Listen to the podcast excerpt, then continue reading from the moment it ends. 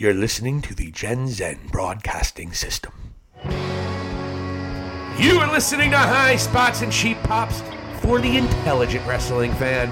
And now, here are your hosts, Silicon Steve Valley and Vlad the Impaler. High spots and cheap pops. We are back finally after a short hiatus. Silicon Steve Valley and Vlad the Impaler on the other side. Impaler, how have you been, my my beautiful soul brother? I've been great, Mr. Valley. I've taken this hiatus to heart. I went to the Himalayas and found my soul and basically am a new and an improved wrestling fan and commentator on the billion dollar guilty pleasure known as And Raw wasn't nearly. It, it actually was about a three out of ten, opposed to uh, you know one out of ten like it has been. So yeah it, it's still I, i'm i'm amazed okay, okay so at the last that we had a chance to go and have a podcast i think this is now two raws that uh we had and this we'll cover two raws in this because really there's there's not too much positivity and you know being in the himalayas working walking around with different sherpas they try to tell you to be more positive in life and this is what i'm trying to do so now we have a situation where I can't really be too negative, so I'm going to try to refrain from it. But watching Raw, there's certain things that I just don't understand, um, of course, and maybe it's just over my head. But there are there is one thing that's positive. So should we? I, I'm almost thinking maybe we dabble in the negative, perhaps, and then we'll go to the positive. How about that? Let's go with that. Yeah, I mean, we could certainly do that. I mean, let, let first let's set this up with Raw, and I think it's widely cons- considered that this is the worst month of Raw in the history of a show.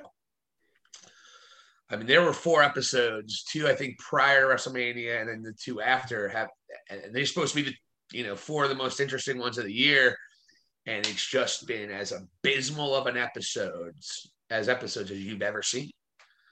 And Yeah. it, it's just the same old crap that makes no sense and you know you can get and it's it's last week was terrible and we can let's let's go back to last week's raw we can get back and then we can kind of catch up on what we've missed hold on, hold on billy i'm gonna i'll have to edit this after i have to, have to pull up the That's all right. pull up the raw shit. So, all right, so let's send it back to last Monday, April 26th. And the full details we had Mace and T Bar take on Braun Strowman. And they defeat him via a count out, if we remember what happened. Uh, despite it going to be a tag team match with Drew McIntyre, the Monster Among Men look to make a statement by going at it alone by himself. And then the two, I guess you'd call them the retribution rejects, go off on him. The Scottish Warrior came running out to his aid and set up originally scheduled showdown.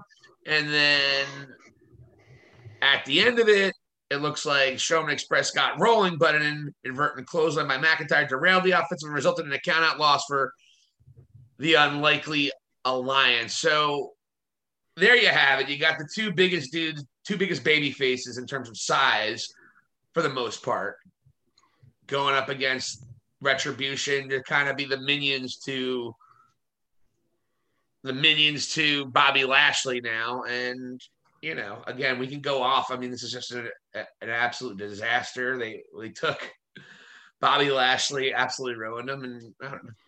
Mace and T-Bar. What, what what are they doing? It's the same thing that we're talking about. It's just- Yeah, yeah, you, you know what? It's still a bit strange with this. First off, let me shine a spotlight on the the faces of the situation, right?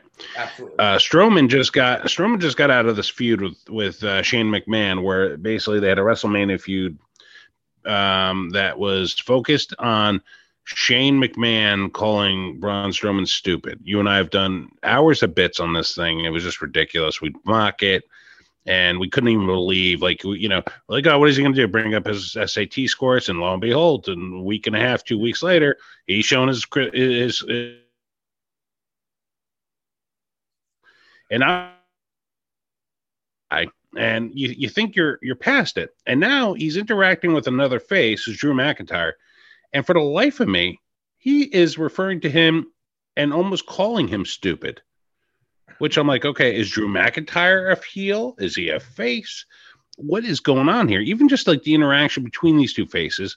And I'm not expecting them to go and become like a tag team. I'm not expecting a new faction out of these two. It's just a strange interaction. And okay, I get get it. They both want to be competing for Bobby Lashley's title, and and really rightfully so. They should be. I mean, Braun Strowman is the biggest dude on that roster on that show at this point, next to Omos, who's had a total of two matches. And but after him, it would be Braun, and you know he's got enough credibility to go after it by all means. And actually, he's had some decent bouts with with Bobby Lashley and Drew McIntyre he is the chosen one. Uh, he is everything that Vince McMahon dreams of, and is definitely has all the tools to go and become something incredible, right? But just the setup of it, man, like what the hell is you're taking retribution, and I think this is just totally size based. They break him up, which I'm not crying any, you know, at all over. Um, it was a failed experiment, and the and one now, guy that they had Mustafa, Mustafa Ali is the one guy who had some substance, and they haven't used him since they broke him up. And and right, right, and it's like you know what? Why? Like it would have been wiser even to put Ali with one of these big guys like Dominik Dijakovic.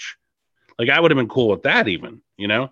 Um, but no, let's just get rid of Mustafa Ali and and put uh, T Bar and Mace together, and and they they have go away heat, even though uh, Dominik Dijakovic has a, a, good amount of potential, could be something you work with.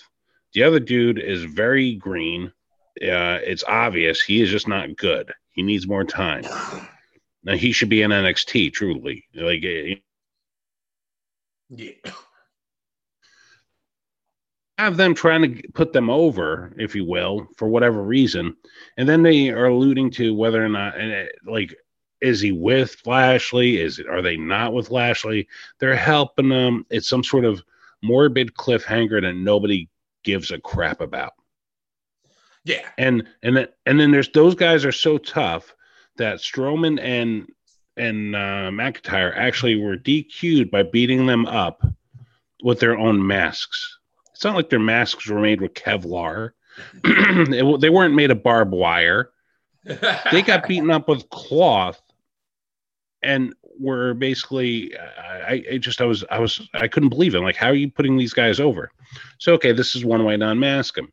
Then they show up the next week and they have a half-ass face paint on, still trying to hide their hide their identity. Literally, it's three stripes of paint going down their face, basically.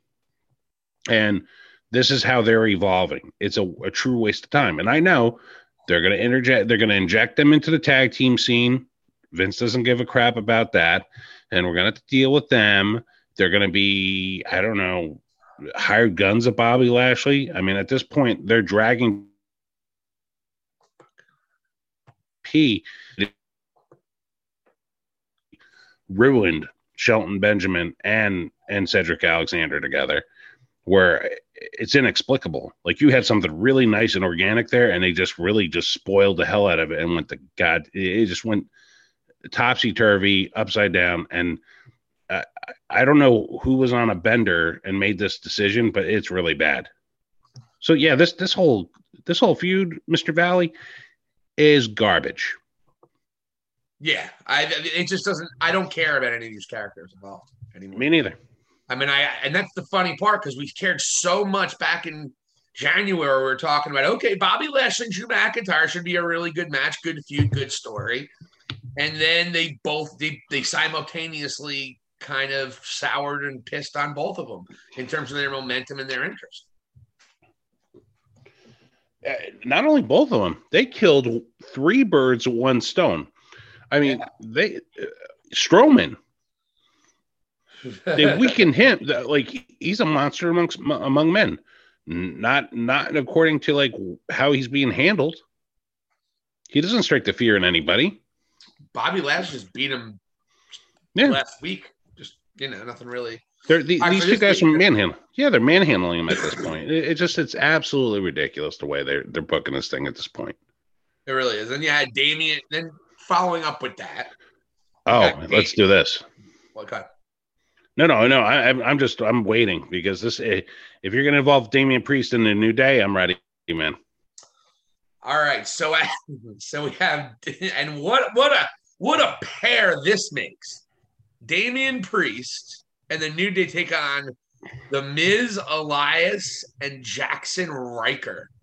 Ooh, I, my nipples are hard thinking about this particular match. The NA list musical display was met with a second act. So I guess talk me through what the hell happened with this particular with this particular bit. An A-list musical display was met with a second act of Rotten Tomatoes from Damian Priest, Kofi Kingston, and Xavier. What the hell happened here? You know what? It was an abomination. I, I'm like watching the New Day, who you know they're considered one of the best tag teams in WWE history. Um, Xavier Woods comes out with case, and he's like, "Oh, he's going to play bass guitars." Elias is not cool with it, of course.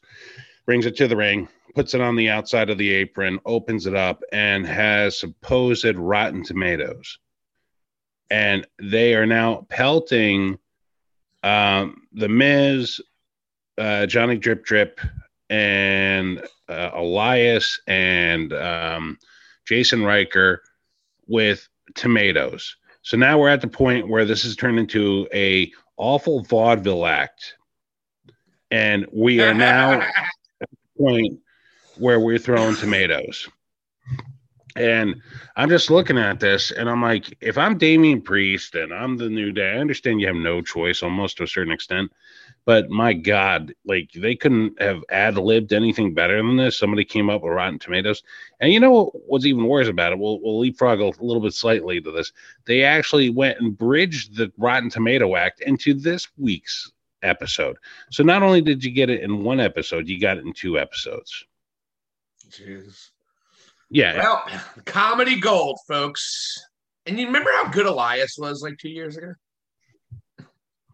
Oh man. Uh, you know what? It's it's really sad um, because that guy had some potential. To me, he was the one guy that was in NXT who I had no hope for, and he came to the main roster and he exceeded anything that I thought that he could do.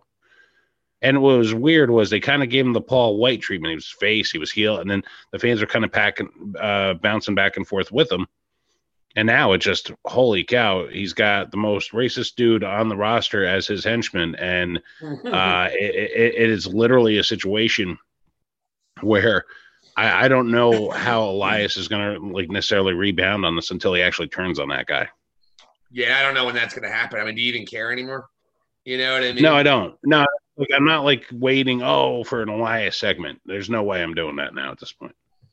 I, yeah, I mean, it's just, it's just fine. It's just now bad comedy. Let's do what they can. And he's the third heel in this, you know, in terms of Yeah. character shape. He's probably the fourth or fifth most important character in this whole thing. So Yeah. he, he just really nothing going on there. And, And- just keep that up too. At least Bad Bunny's not there. I look at that way. Listen, uh, yeah, like I agree with that, and I'm I'm fine with that. Um, and the thing is, they're trying to get um, uh, Damian Priest over as almost like a tough New Yorker. I don't know if that sounds familiar, but he's a tough New Yorker that also speaks Spanish, so he does have a crossover thing. Uh, and of course, I'm making a little bit of an Eddie Kingston reference there. Um, and he cut a promo about him being from New York and blah blah blah, you know. And it's I'm like, okay, the guy's got size. He can handle himself in the ring. He has the Ring of uh, Honor background, which is uh, better than most. Um, you could probably do something with him, but it just you, you know, it's just low bearing fruit. You know, for me, it's just oh, he's a New Yorker and he can speak Spanish. Okay, that's his thing. I mean, what's funny is if you looked at him in NXT when he was under the wing of Triple H, his character was like it was almost Fuck. hanging out with with attractive women, hanging out in hot tubs. It was like that sort of level, sort of thing. And then and now it's like, mm, yeah, he's Bad Bunny's henchman. He's a member of the Heights. Broadway play. You might not get that because you're not a Lin Manuel Miranda fan. Yeah. Uh, how do you how do you know I'm not a fan? Because you don't even know what the Heights probably is, and you certainly don't. You don't. You never watched Hamilton yet, you son of a bitch. I do know that he he did write "You're Welcome" sung by Maui and Moana. He also wrote Hamilton, and he also wrote The Heights, two Tony Award winning plays. And well, that's great, but you- And The Heights So is actually a major motion picture. but why do you detract from my uh, my uh, knowledge of him in the movie Moana? It's as if I know nothing. I know something. Well, the well, did you get the Heights joke? It's about it's about the Washington Heights. Yes, and yes. it's about a, a, Hispanic Latino community singing and being all joyous about being in New York City. And that's Damian Priest singing around, jumping around, like, hey, I'm in New York City. Who wants to go down to the Heights, baby? You know, Wow. I don't know if you knew about that. Yeah, I'm, I'm sold. I'm in. I'm in, man. You got Damian Priest in a musical. I'm in. If uh, uh, It would be Manuel Noriega, what's going on right now. yeah, if Manuel Noriega wrote it, I'm in. and so the the we then move to the Queen's return. Charlotte Flair, who's been the center of controversy since Andrade came out. And we could get into Andrade now calling out Kenny Omega for his AAA championship, and we'll get into that a little bit later. But Charlotte Flair has certainly been the center of a lot of controversy. And Sonya Deville, against Adam Pearce's wishes, comes out and basically uh, allows the Queen to make an apology and receive her reinstatement. So, what do you think's going on with Charlotte? What I don't even know what's going on right now with Charlotte. I guess now she, they're gonna Um, turn this into a triple threat situation. Charlotte. Yeah, yeah. They're, and what's funny is they they literally did the laziest type of booking ever. They um uh McIntyre and Lashley, and they're like, oh, you know what we're gonna do? Hey, the women got to wrestle too. So let's take Rhea Ripley, ask Asuka, and let's throw Charlotte in there. Right. The only thing I could say is this: okay, Charlotte is going for the mega heel, like she doesn't respect anybody in the locker room sort of aspect. Like she referred to the other girls as, rats, as you and I know, that's like sort of a very derogatory term for the ladies that are in the business. Meanwhile, Okay. she's probably had had has slept with as many people in the wrestling business as anybody in terms of like ex boyfriends. She was on the Albert Dorito train as well for a hot second. Yeah, but I mean, who wasn't really? Um, I mean, who could resist? He's a piece So handsome, so handsome, and he's a character guy, right? Um, character work. He had a towel. Give him a goddamn towel. Oh my god, it's great.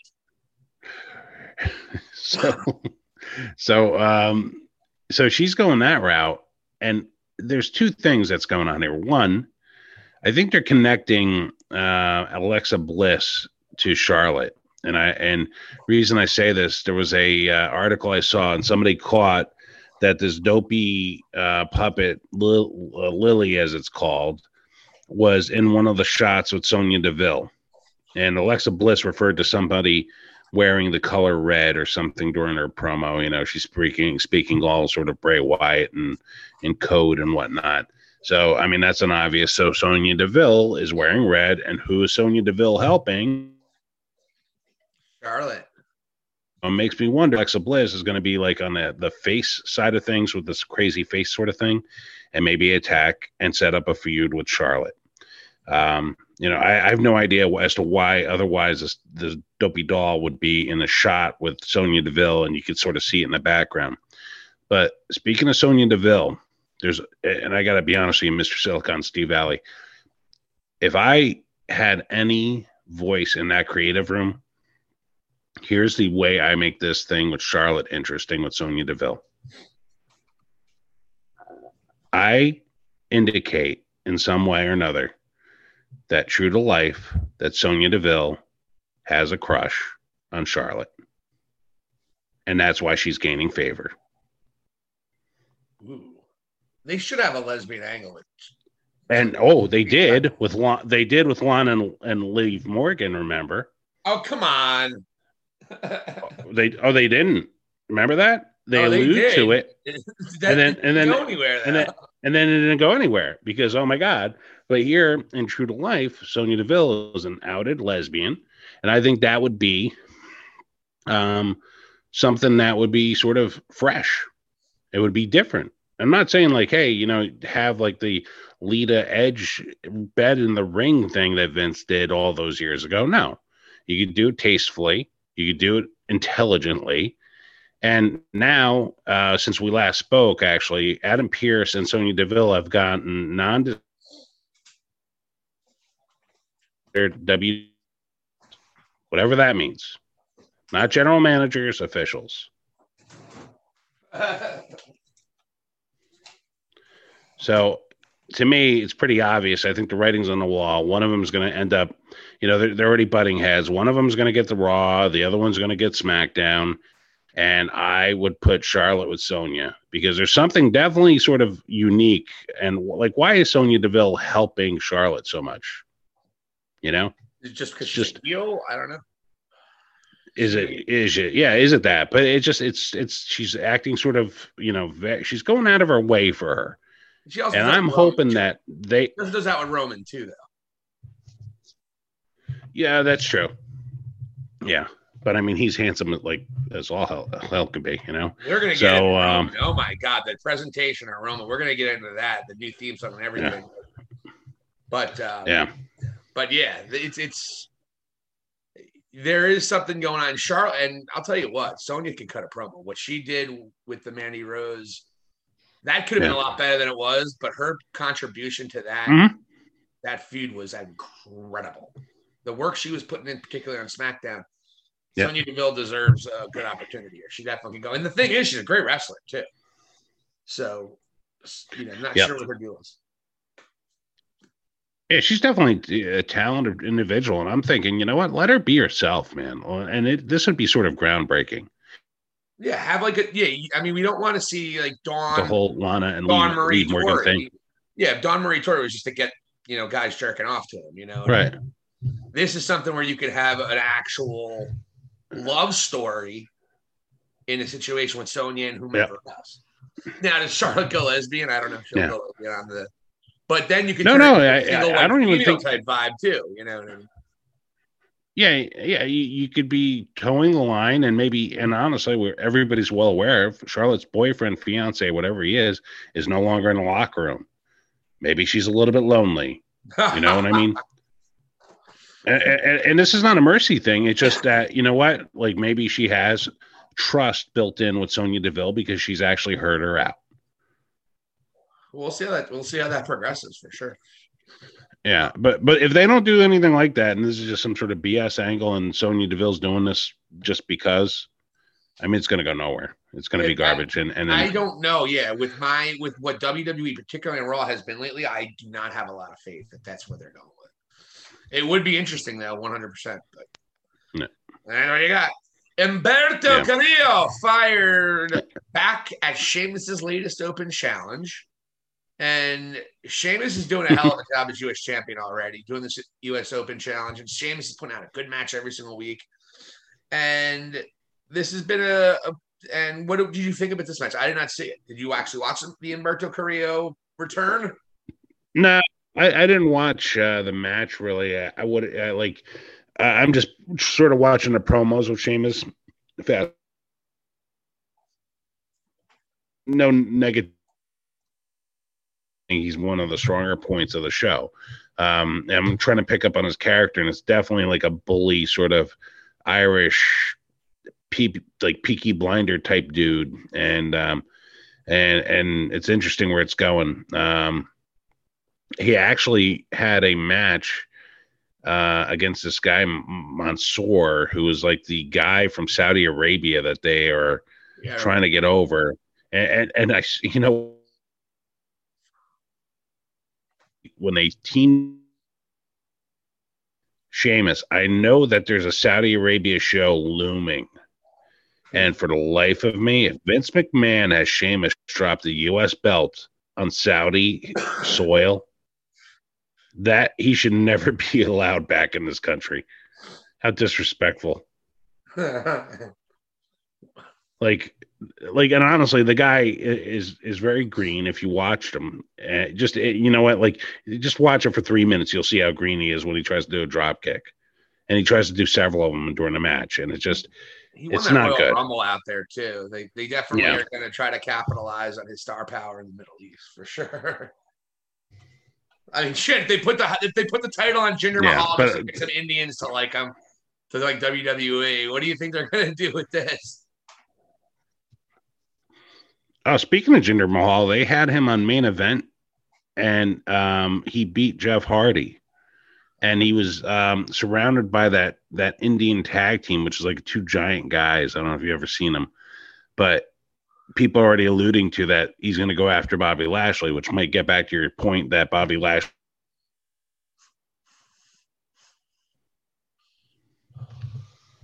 So they so you just got an upgrade for the Singh brothers. Cool.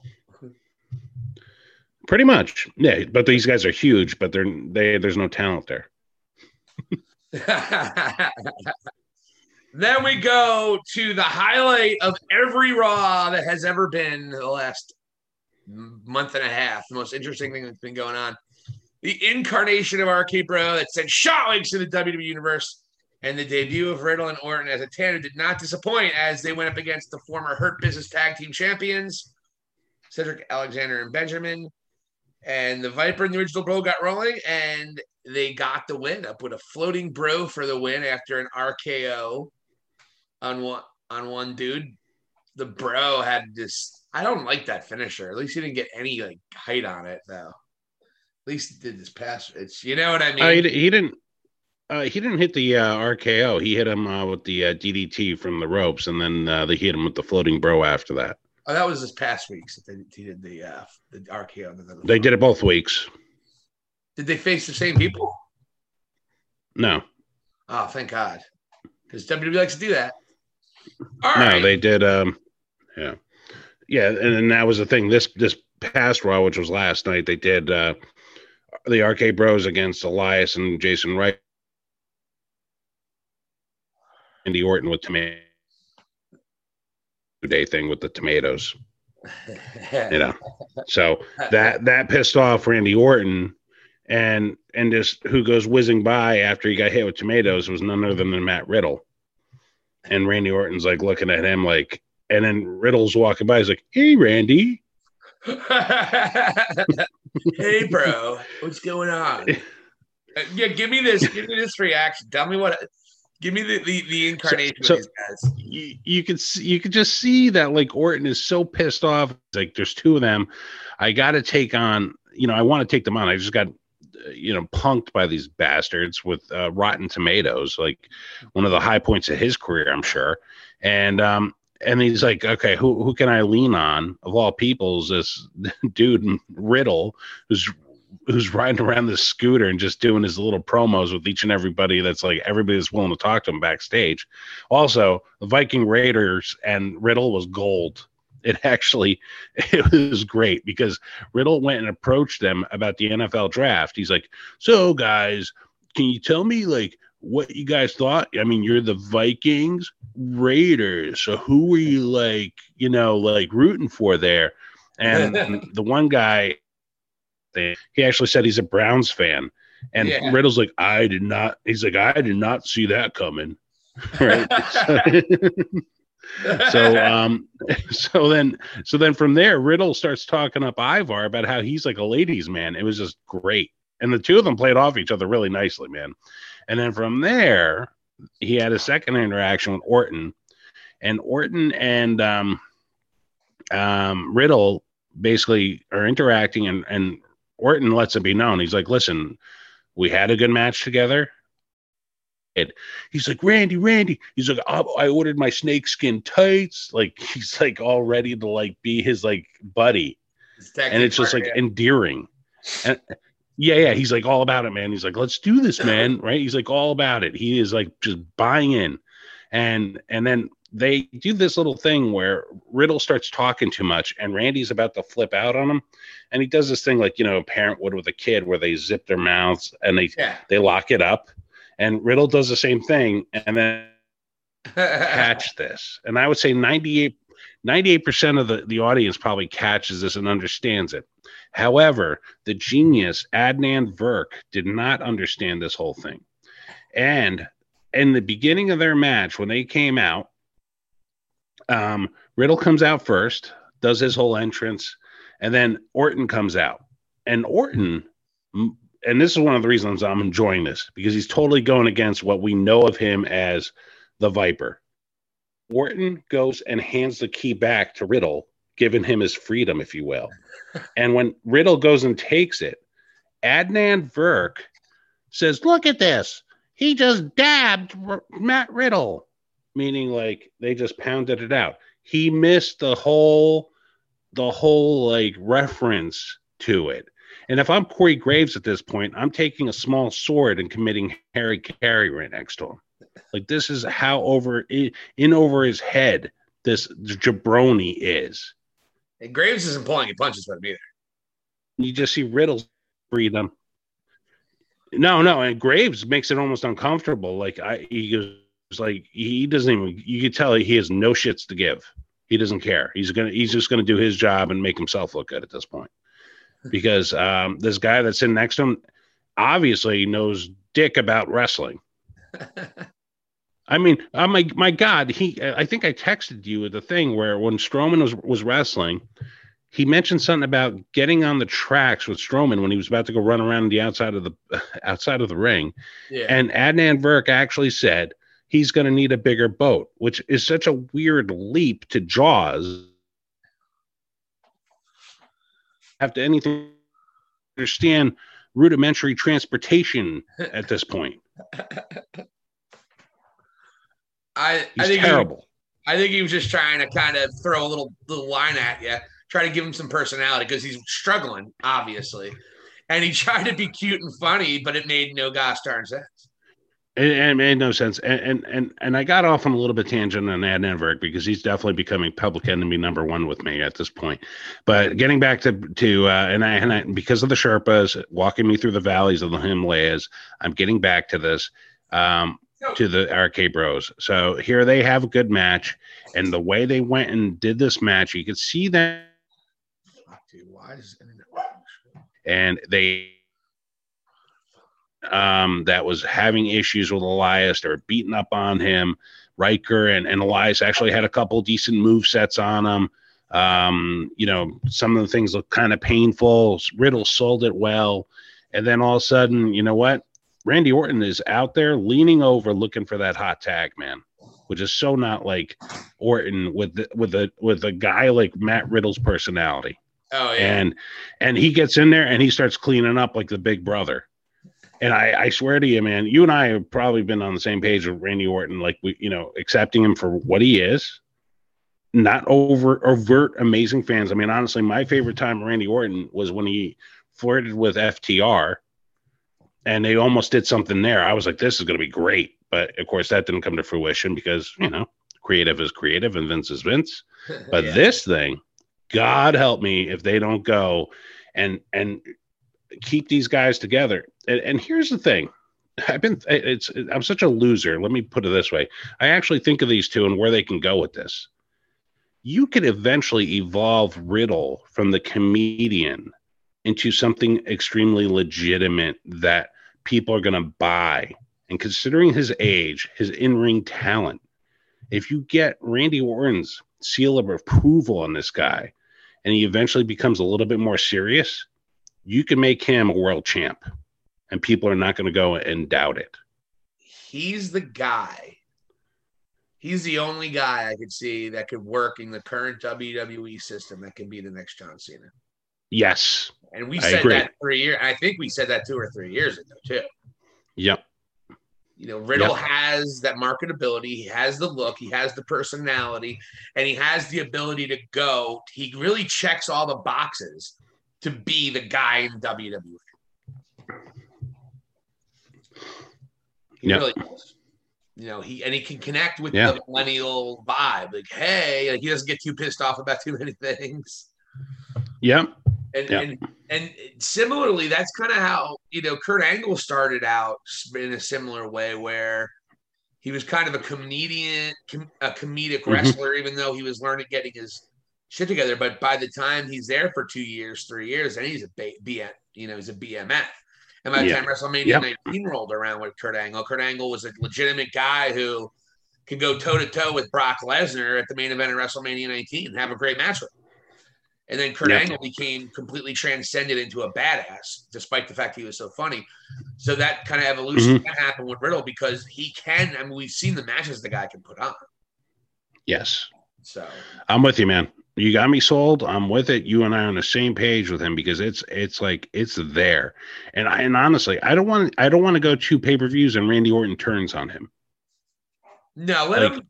let's Yeah, let this evolve. Let this let this percolate because they might be onto something that a can actually strengthen the tag team division on Raw, especially you put the straps on, on them, and let them hold it for a while. Honestly, I want to see the RKA Bros against Omos and and um, AJ. It's a fresh feud. It, you have three really good workers in there, and they would know how to work with Omos. And oh, by the way, honestly, if you put Riddle and RK and Randy Orton against Omos in the ring together, that's believable that they might be able to take the giant down. yep. It's been. Let's go. You're exactly right. And what's funny is, I think was it you or was it someone? You flash forward to this week when um Omos and Styles has their first appearance, and then the uh, what's his name? What's his name? Adnan Virk. Atman Verk. Atman Verk. Adnan. Atman Verk. Adnan Virk. Yes. I texted you. That was you. he said, Yes. Where do you think he lies as best big man ever? No, greatest. He he asked the the rhetorical question: Where does he where does he rank amongst the the, the greatest champions out there? And Corey Graves, as he's falling off his chair, said, "Rightful. How can you even say that on the dude's second match?" Like, what is he that impressed with Mansoor? I mean, Mansoor had one match. I mean, what is he going to be the greatest U.S. champion ever? Like, like, like, I cannot believe that that even came out of his mouth. I mean, I understand you need to go and put all put over the giant, and almost honestly, when you watch him, he's a big, imposing dude, and visually, there is something for him on that TV. Like, if you're just a how can I put this? If you're a um, pedestrian sort of wrestling fan, you haven't looked in a while, looked in on a while, and you're just changing channels. If you see that guy, you're gonna be like, "Whoa, what the hell is that?" Yeah. I mean, that he's a like you're gonna stop and you're gonna see. And if he has any wrestling ability, and I honestly, I would just give him a big old power move set and a choke slam, power power bomb, few other things, and let him just evolve. Um, you got something pretty impressive, and he's actually sort of showing some personality with with AJ. But for this jabroni Adnan Virk to go and say where does he rank amongst the great the greatest champ? Oh, yeah, he's right up there with Undertaker, man. Yeah, he yeah, Kane too. Flair. Oh hell, Rick Ric Flair. Shit, he Ric Flair. He sucks compared to Omos. He has the same career I mean- as Nick, he has the same career as Nicholas, the kid who won with Braun Strowman. He has the same exact record. Yeah, you know, exact- and, and- in fact, same exact career set. Do. at WrestleMania, won his first title. I mean, yeah, there you go. I, I mean, the, both Nicholas and Omos should go into the Hall of Fame together. imagine And Adnan they should Imagine if it was Nicholas and Omos. Whoa. undefeated. And and that you know what, like to Adnan Virk, that's better than the Midnight Express, Rock and Roll Express, the Young Bucks, whoever you want to throw there. And of course, he knows who the LA are. Anyway. Oh, what's that? And, oh, and oh no, and of course, he knows who all those people are. Anyway.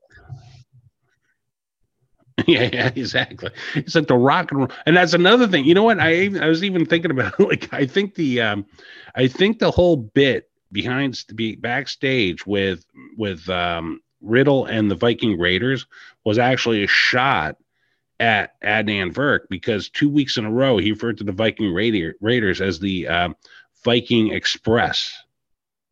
So like so basically Riddle's back to there's like clarifying Viking Raiders and like like the, the, the two Viking Raiders like yeah Viking Raiders and they were like I, I come to think of it I think they were sort of it was like an underhand like comment to Virk because he can't even get their names right. It could have been because Yeah. you know the town's pissed off about it because they're the ones who are busting their asses. Yeah, he can't even get him over Viking Express. What is this?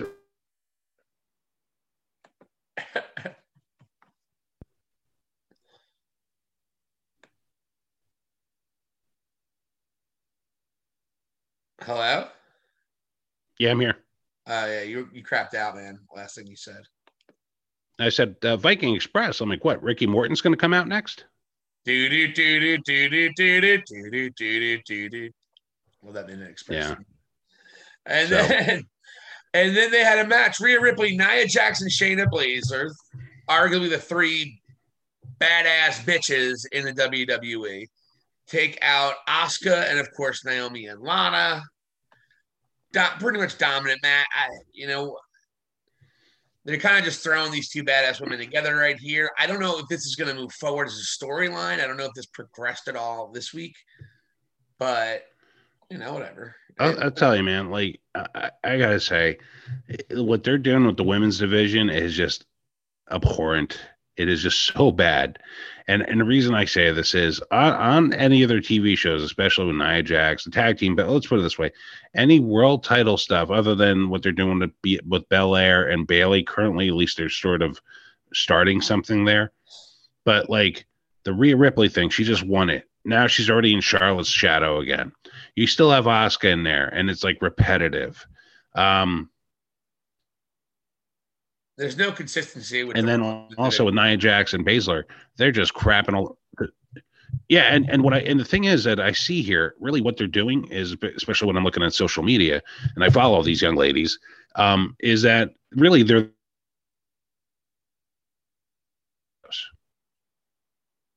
and that and, and that's pretty much the generation of an evolvement of their characters. It's just them dancing, laughing it up. Hey, we're in, we're getting paid. We're here in the locker room, um, and that's that. And then you're going to see a regurgitation of storyline uh, being thrown up each and every show between SmackDown and Raw over and over. Because I, for some reason, I have no idea what to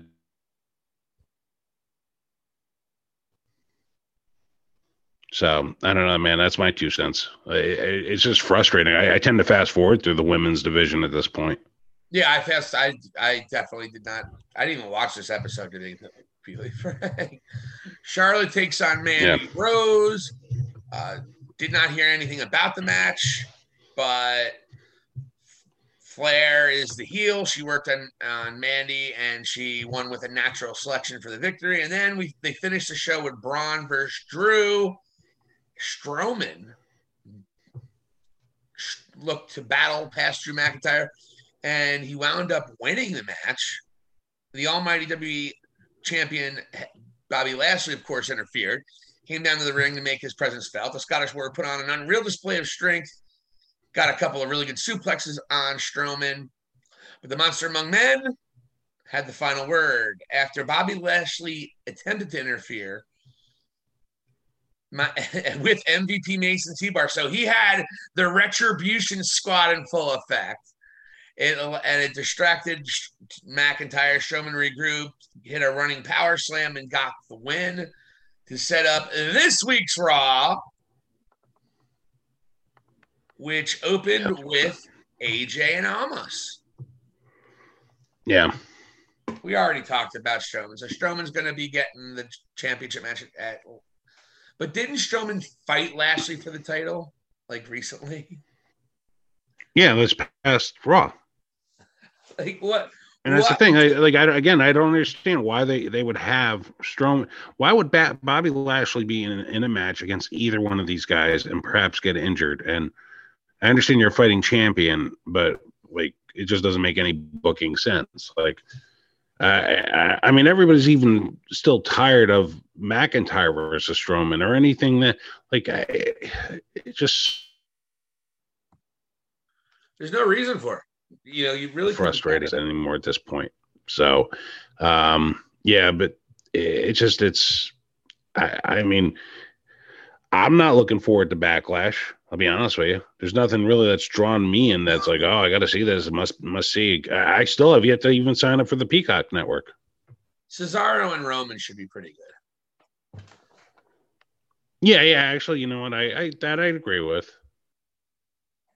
But but That's Roman's something But fresh. Roman is Yeah. not losing, so it's one of those things. It's kind of like No you know, way. you're going to see what Roman Reigns. You're going to see a lot of him wrestle a lot of matches where you know there's not a sh- chance in hell he's going to lose, and this is one of them. And Yeah. because of the way they book. They don't. It, WWE doesn't surprise you because of their booking, because of their formula that they stay with. Um, there's no improvisation. They don't, you know. Again, it's just it's just very much trying to stick to a formula. And if they do go outside of the box, it's been ridiculously bad lately. Yeah. You know? So Yeah, yeah, I agree. I totally agree with that, man. Um, yeah, it's, it's just it's a it's a rough go, and and honestly, uh, you know, I, I, I mean, do you want to get into the Daniel Bryan Roman match? Talk about SmackDown? Anything like as far as uh, want to do chronologically? Yeah, we could go. Yeah, let's. Okay. You want you want you want to do this? week? I was going to do this week's Raw, then go to SmackDown, but we could do that. okay, you could do that. Yeah, I thought we were sort of blending, going back and forth with the two Raws, but it's up to you. Oh yeah, we were definitely doing that. Um, what didn't we hit on this week's Raw that happened? Yeah, and then Uh, I'm trying to.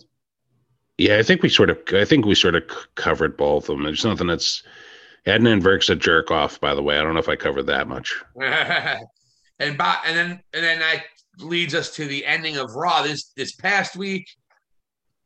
You know, they and we'll put a little bow on Raw. We'll do it that way. And Strowman does face Bobby Lashley in the main event, and Bobby Lashley, no su- no surprise whatsoever, gets the victory over Braun Strowman. And of course, that actually finished with the Scottish Warrior coming out and kind of.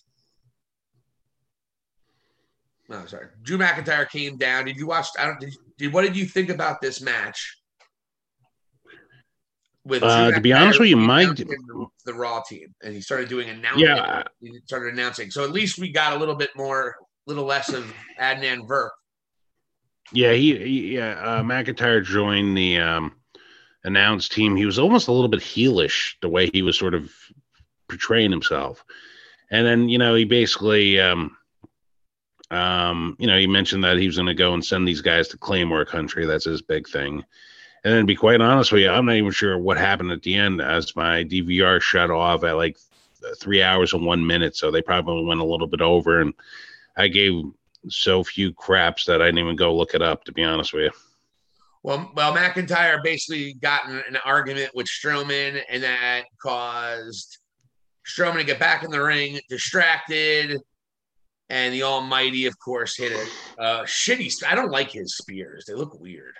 And he, but he hit one of his spears to that's his finisher. Wins the match, beats Strowman, and then McIntyre comes in and takes them both out with the Claymore. And McIntyre leaves standing tall as the two men I guess they're going to face at WrestleMania Backlash for a triple threat match. So then we're going to get all three of these guys at the triple threat match too. So it's like, eh. Yeah, we didn't see that coming.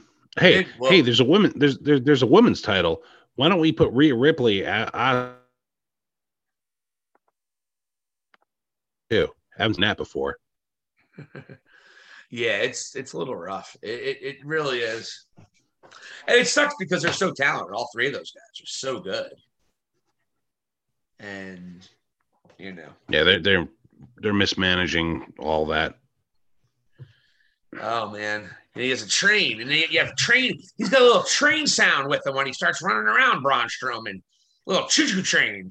They, you know what? They, they started they they they cut back on that. I think they got they realized how ridiculous it was. It was just became such a goddamn joke that they're like, okay, this is just we're tearing this monster down. So let's move over to easily the best show on the WWE roster, or what you would call it, I guess, on the W underneath the WWE umbrella, which is SmackDown, which I, overall I thought was a pretty good show, but it was a lot of just the same kind of WWE booking we talked about before, where it really just insults our intelligence. But main event, not nothing surprising here. But we can get into it. We let's let's look at the entire review as we go through the results of SmackDown from April 30th, 2021. So opens with Be- Bianca Belair. Kind of giving, they did a really good job of, of a nice little package for her, you know. And I'm not talking about a nice Austin Aries package, but it was a good video package showing you her her, her feats of strength and speed and such.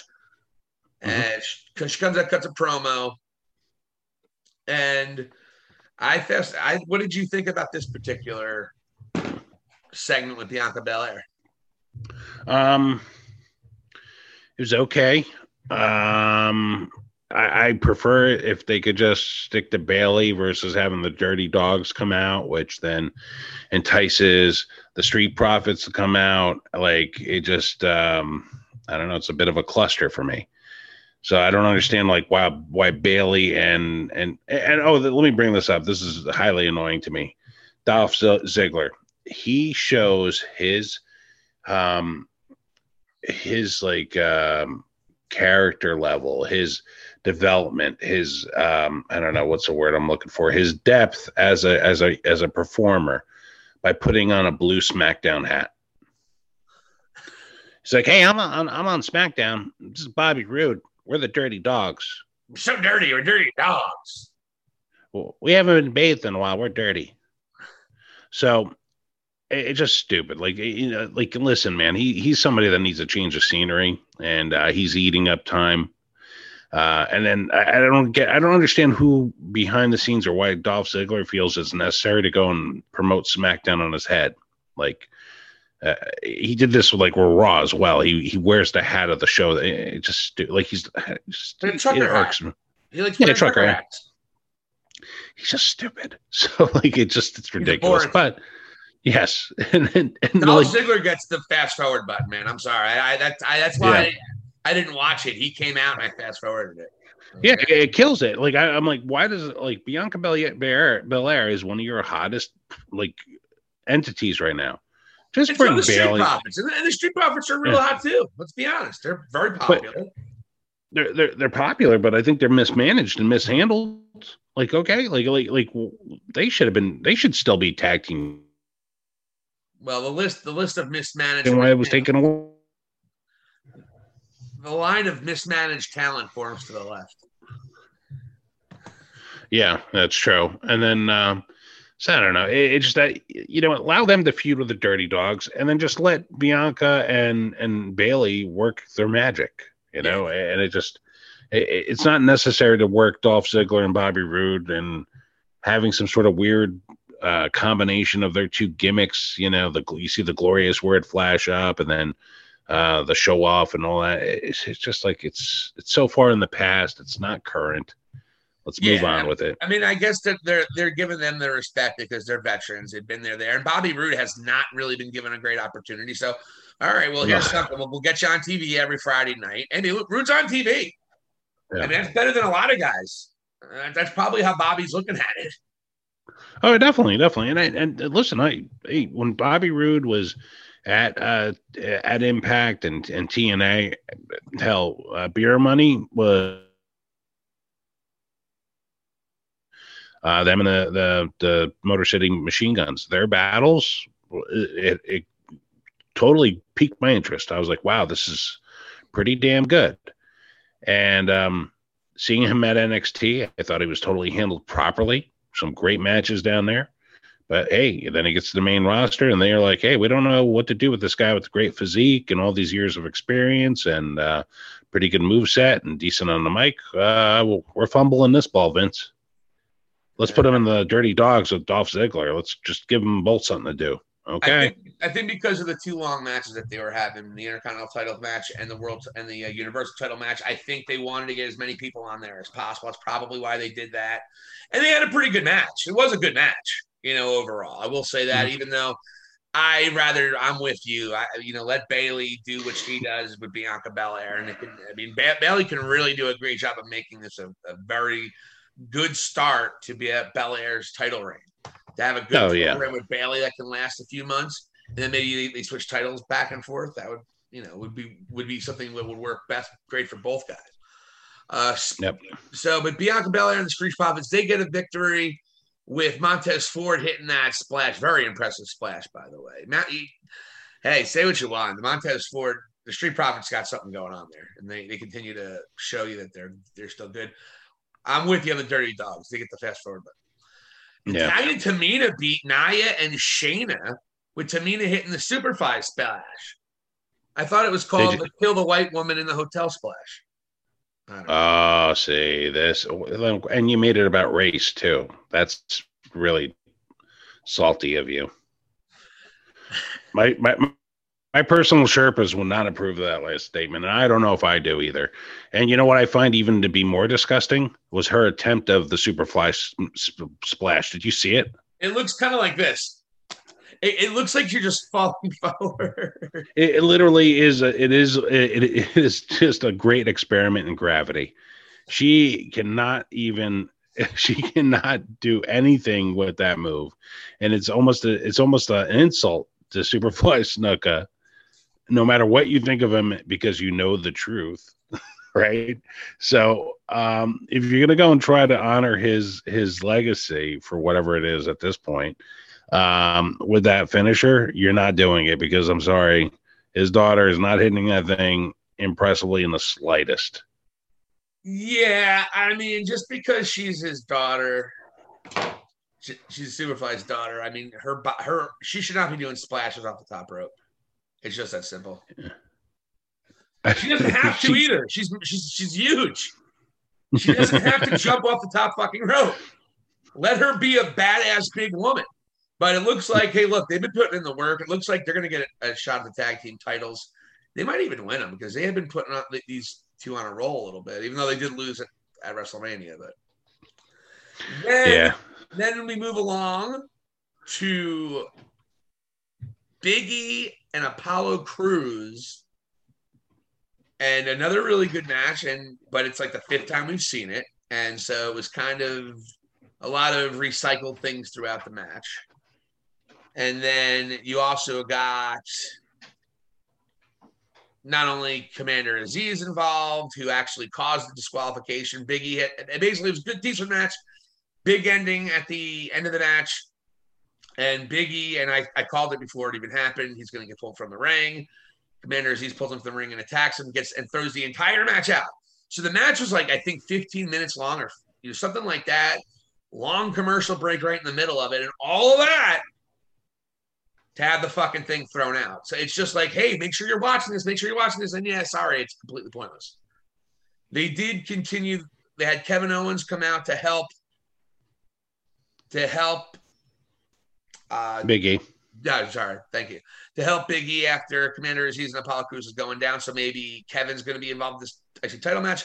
And then that brought in Sami Zayn, who came out and create the numbers advantage, helping out Commander Aziz and Apollo Crews. And then Zayn held on to the Intercontinental title a little too long and attempted to befriend Crews and Aziz. And the Intercontinental Champion's Royal Bodyguard blasted him with a Nigerian nail. So no honor among thieves there. So that's actually pretty interesting.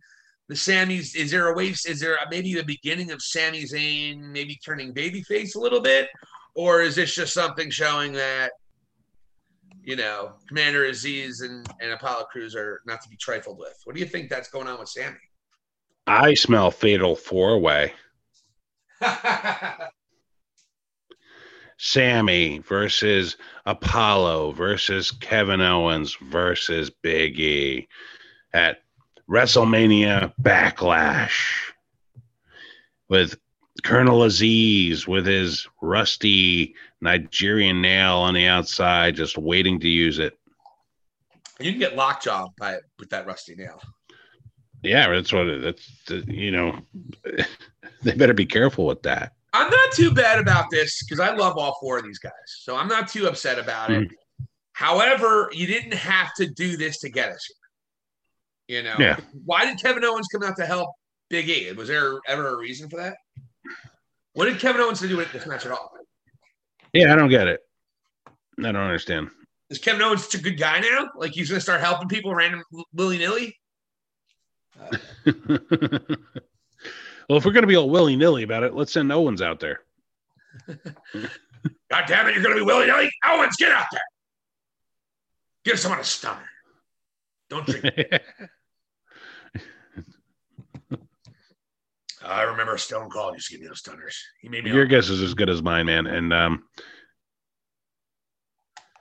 Yeah, I'm not. I'm not sure what's going on. Just, but again, it's like you, you have this great. You have this match. You're progress, and, and it took up a good portion of this this episode.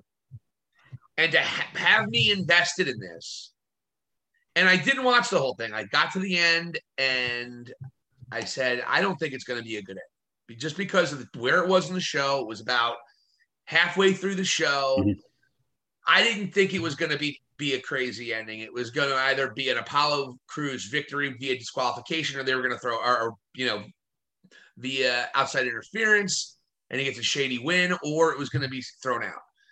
And I fast forwarded it, and I saw the ending, and I and about five like five seconds before Biggie hit the big ending, and I was so happy when Azeez interfered and caused a disqualification. I was so happy I skipped it because I didn't have to invest time in that for that, you know, frankly, you know, jacking off with a semi finish. It's just, it's just, it just is what it is. It's just, it's placating. It's, it's insulting to my intelligence, and it just, it goes part and parcel to why WWE is so gets so much venom on the internet because they do things Yeah. like this. It makes us feel stupid. It makes you feel like we, you, you, you don't think we care yeah, or pay attention. I yeah, and I agree. And it's almost like they're trying to get uh, Azeez over more than anybody else out of the, the you know four wrestlers that we just mentioned. And God uh, you see the size of that. I don't know, man. They're all big. There's all these big guys now. Big guys aren't that big of a deal anymore. Are they? How many guys are six foot eight or bigger now?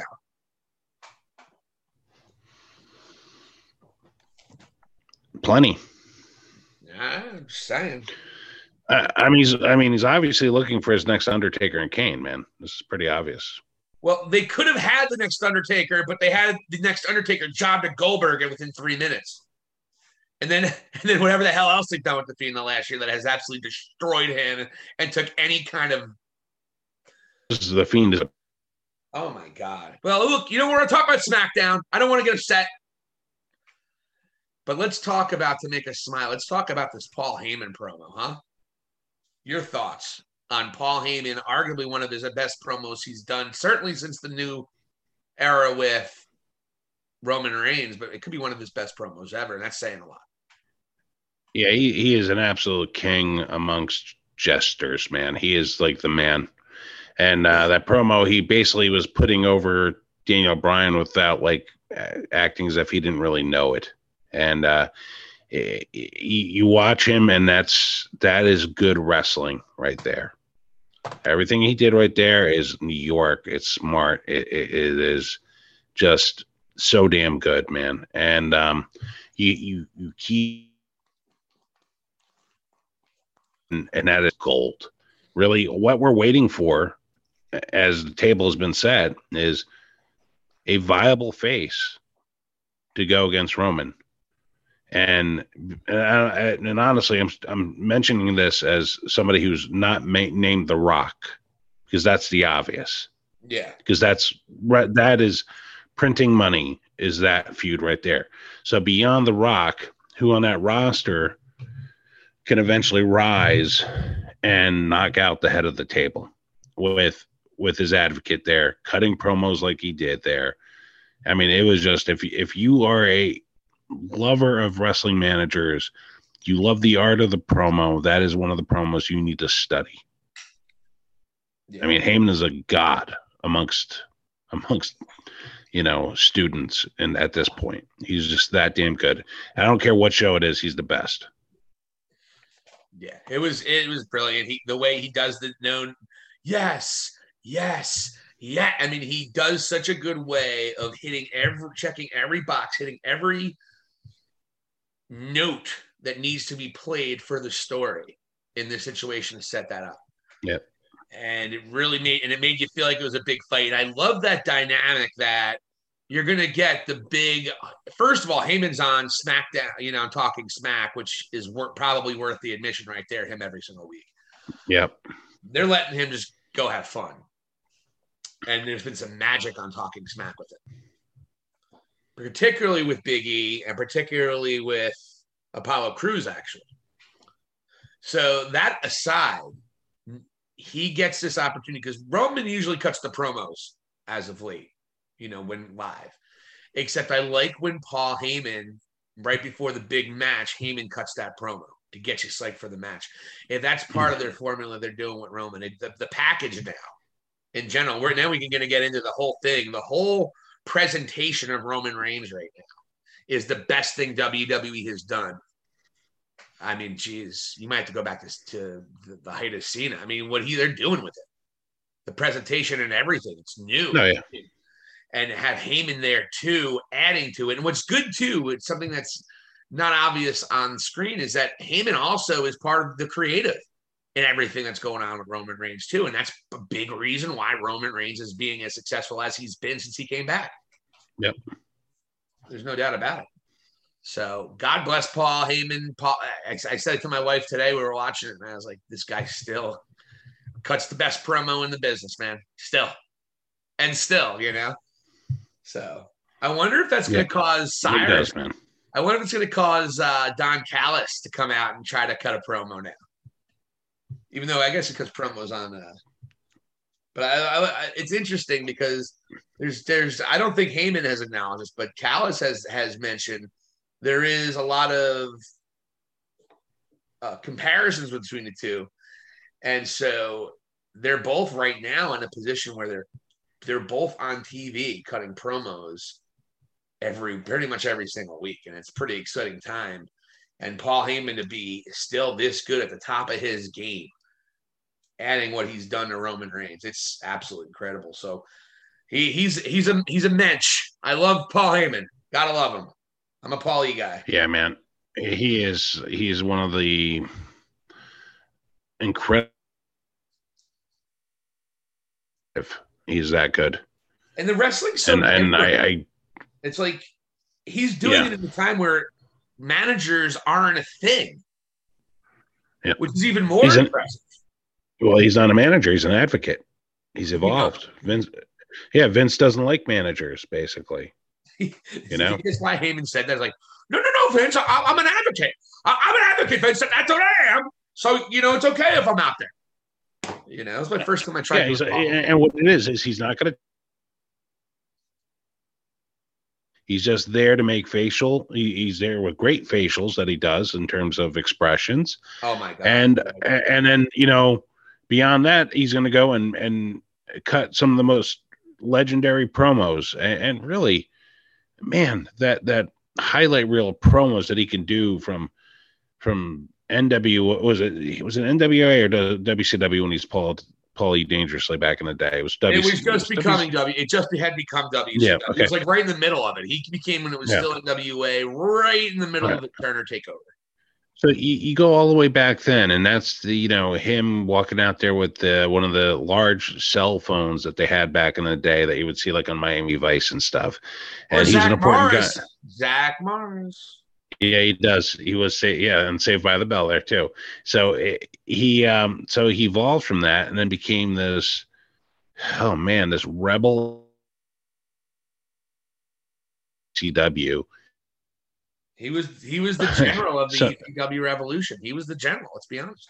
Yeah, and and, and what's great is you know you, you- there's enough footage on YouTube with people that worked with him there. That's a thing of beauty, Mister Valley. There, wonderful.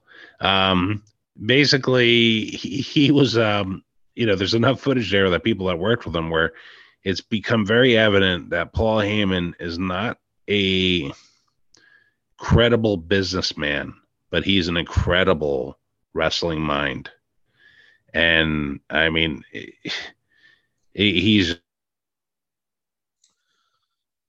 to springboard CW became to being able to go and get full time employment at a WWE and just roll with it is just great. So, um, it's great that the, it's 2021. He's still in a main event circle, and we have the opportunity to enjoy him almost pretty much on a weekly basis. I mean, honestly, when Brock was doing the part time gig, the you know one of the reasons I, I didn't like it was because we didn't get Paul Heyman as much. Well, yeah, hell, you, exactly. You, and, and hell, you put him in with Roman, and Roman's out there every week. And God help us if they find a viable baby face to go after Roman, where they can go and just have an incredible feud. I mean, and I'm not sure if that guy's even on the roster yet, but man, this could be something special. Well, we could talk about what we alluded to earlier. You know, we we, for, we remember this. John Cena had his big baby face turn and had his first big run on on SmackDown. But SmackDown was the B show, so they had to put him on the in the A show. They might do that with Riddle in, in the future, where Riddle is the guy who, who fires back at Roman, which would be kind of fun. I mean, that that would be some gold right there, having Riddle's character with Roman. Uh, yep. but you know, some very funny stuff there. And then I, am I'm, I'm with you. What what Roman's doing, and we let me let's go to the match. Daniel Bryan cut a good promo as well, but we knew Daniel Bryan was losing this match, so this was not a surprise. Yeah, yeah. Um, the match itself was was was very good. Yep. With you know, but you knew it was going to be with these two. Roman winning in the what does he call that exactly? What what is the what is the front the front choke? What what is his finisher called? They that? call that they just call it the guillotine. And here's my biggest issue. How are you not calling that the Samoa constrictor? Ooh. I like that. That I, if I'm if I'm Michael Cole, that's what I'm calling it, the Samoa constrictor. If you're Michael Cole, you'd call it a super kick. Yeah, that's a good point. But you know what? I, am even I'm shocked. I even I, I, think I even threw that name on one of the uh, WWE pages. It might have been on Facebook or Instagram. I'm like, and they actually asked, "What would you name this?" And I'm like, well, to me, it's obvious. The Samoa Constrictor. Like that place would go crazy if you go and and you'd have T-shirts even with that. I mean, you could say it. I mean, it, it, you'd print money on it. You really could.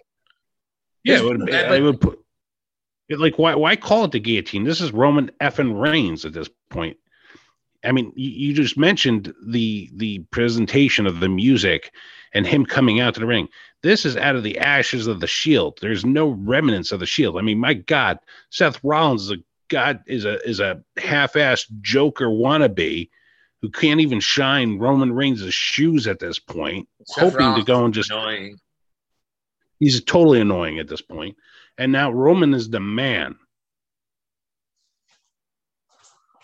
Stop just the guillotine because hell, you and I, if we get in the ring and I put that move on you, it's a guillotine. It's the it's the most generic name. Yeah. Give him the Samoa Constrictor, man. At least something. I mean, if if not that, something because guillotine does yeah. generic. And but it, has he been doing it too long for them to to not give him a name. I think they got to do it soon if they're going to do it. Yeah, they've been. He's been doing this move for months now, and I and I don't understand why they don't name it. He's winning big matches with it. Put it over. Absolutely, he won not the last match, but he won the. He's won a couple matches of that recently. I think that's yeah. how he beat. Is that how he beat Daniel Bryan to begin at back at the? What was that? What I forget what pay per view it was. It was Fastlane or whatever, the one before WrestleMania. Oh, he didn't wrestle. Never mind. But he's won a couple. Either way, I'm gonna edit that up. Uh, but he's won a, several big matches with it. So you have to name it something. Yeah, give it a give it some personality, man. You know, he's got the spear. They didn't give the Kimura anything with Lesnar. Maybe they're looking at that vibe. Yeah, I, I maybe, but I mean, you know, to me, like the way Roman is cinching that thing in, and and it just uh, to me has a nice ring to it, and it's it, and again, it's acknowledging his bloodline and the Isle of Samoa, and you know, it's basically just squeezing the breath right out of you. Absolutely, so, I think that's you got to do something. I'm with you there. Uh, Cesaro comes out. They start giving a beatdown on Daniel Bryan. Cesaro comes out then Jey Uso comes out and what have you, and they beat down Bryan in front of Cesaro after they have him tied up in the ropes. And then another Con-Chair-To a la what happened at WrestleMania. And Daniel Bryan's career on SmackDown is over. Over. And obviously, he's going to have a run on Raw, and hopefully, it's something decent. Yeah, you know what I was going to ask you that, and I hope you know the obvious. He's he's going to go to Raw, and what I read was that they automatically have put him in the alumni section of superstars for whatever reason. You know, putting him there on hold, if you will. Wait a minute, on on their website. Into yeah, it's what I I didn't see it, but I read about it. He's currently currently considered an alumni, so I'm not sure if he's taking a little bit of a break to see, you know, when they decide to go and reshape all the shows with the draft or whatever they might have done that to try to kayfabe this him leaving WWE. You know, they didn't say he's going to Raw, but they, that's the thing. They said he's going to be off TV. He's going to be, you know, Roman Reigns never wants to see him again. I mean, they could have worded it where they left it open, but they just kept on saying Friday Night SmackDown, SmackDown, SmackDown, SmackDown. So, yeah, Daniel Bryan can make his return on Raw, and he probably is going to take some time off to hang out with his kids, and then that's then there you go, and that's his time off. Yeah, the other the other thing is too. Don't be surprised if he goes and does an appearance or two on NXT to go boost that up. Possibly too. You, you, you could do a few things with it. Yeah, they're probably saying, "Who do you want to work with?" and we'll work something in with you. Yeah, um, yeah, because because there's a couple guys at NXT that he's familiar with and has worked with in the. Yeah, all the all the indie guys go down time and, and yeah. Uh, before we leave SmackDown and go to AEW, I really am digging on the Aleister Black vignettes. Yeah, I, I'm enjoying them. I'm I and it hokey in some ways as the whole uh, as the um, you know Firefly uh, Playhouse at this point. Um, man, he's eloquent in terms of how he reads and how he cuts a promo.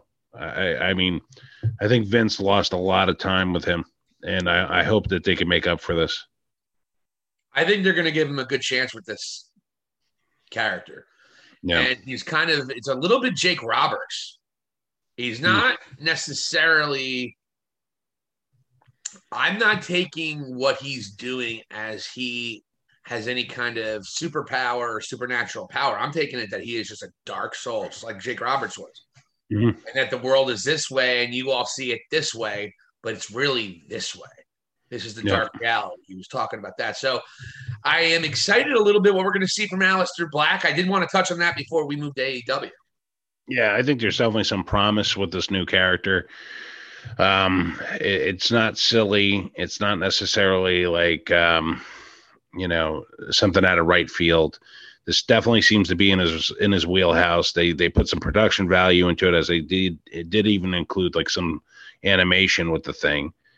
And yeah. I'm curious to see who he's who, who's who's going to be his first victim. Who is he going to attack? Uh, I'm trying to think like as far as the heel, he's not going to go after. Um, trying to think on SmackDown and he's he. They also had it. Did they have on on Raw? Or has it just been SmackDown so far? Just SmackDown, right? No, I think he, no. He started on Raw when he came up with. Okay, so so they're sort of you know what they're they're probably not sure where they're going to put him yet, which is always a fine sign of uh long term booking. Um, yeah, and I'm trying to think like okay, so Sheamus is on the other side there, uh, with the U.S. belt. That doesn't make much sense. Yeah, we'll see who he starts feuding with. It probably won't be for a belt immediately, but uh, I don't know who makes sense. Like, who would you want to see him go after? Well, I think he's going to be on SmackDown because I, I, I, what what wrestler would you want to see him go after? I'm trying to. I would like to actually. I mean, I'm trying to think someone would be in. Well, it's going to be somebody who's going to job to him, so we have to keep that in mind. So, who's a big? Oh, you think Aleister Black? will- You think Aleister Black would be the one to job to, or somebody no, no, whoever's going to go after him. Yeah, yeah, okay, yeah. So, so we have to keep. I kind of want to contain it to something that's possible. You know what I mean? Yeah, Um, is there anybody who's not being used right now that they can kind of? That's I don't want to do that though. I don't want to bring someone in just to job job somebody out. So I want to do someone who's been on TV. Nakamura. That'd have to be Nakamura. You're gonna get a good match. Nakamura is perfect, yeah. But what, what what do you? But the thing is, is you just are you just Nakamura's just going to look weak, which is unfortunate. But they could have a great match on, on the way. Yeah, you know, Aleister Black can come out there and kind of talk shit, and then Shinsuke can somehow interrupt him. Possibly he's cutting a promo live at the Thunderdome. Then Shinsuke can kind of interrupt him, and you can take it from there. yeah. You know, but what would you do to make that? Let's let's do Yeah. that. That that will probably happen. That's the the most obvious one. Actually, it's a great, brilliant. Look at Vlad the Impaler doing Bruce Pritchard's job for him. Fantasy booking right here, man. I I learned so much from the Sherpas and the Himalayas, and I'm just recharged all these ideas. And you can have a hell of a feud between Nakamura, an artist of some sort, and he is going to learn the next chapter of the Book of the Father from Aleister Black, and Aleister Black is going to go and make Nakamura realize he was nothing but a fake artist. Can't even Michael Jackson ripoff. Yeah. Seriously. You're not a real artist. You're not a real artist, Shinsuke. Didn't they have a connection before? Didn't they tag or something? Or am I getting something confused? I think I mean, Shinsuke Nakamura can't even say the word. Uh, Shinsuke Nakamura can't even say the word thriller right. well, I think that would be a fantastic. You'd have to do something with them where Shinsuke looks real sympathetic. You got to make him a little bit more sympathetic than they've made him look, and then he can Yeah. kind of put on that match. But Yeah, Well, did you see they they squeezed in a Nakamura promo as they were asking him like who's gonna win? Uh, it was like all like uh these were all like almost cue carded sort of promos with even Rollins did one leading So into the. Bryan and Roman Reigns. Yeah, yeah, just like a god. I fast forwarded through a lot of that. I, I didn't want to see any of those people. So they're keeping Nakamura kind of on TV, so that's a good thing. So we'll see what Yeah. happens. Well, so it's just good that you're seeing Aleister Black get something where he can kind of stick his his teeth into. Know? Oh my god! I had garlic parmesan. Uh, I, I I've been in NXT days. Oh, jeez. Yeah, no, I mean, not New Japan. I, yeah, I mean, it's it's. Well, Are you can- okay there, Mr. Valley? I I had some garlic and my stomach's a little weird right now. I was having some indigestion. I mean, sex is great and all, but have you ever farted away a stomach ache? Yes, not just See? now.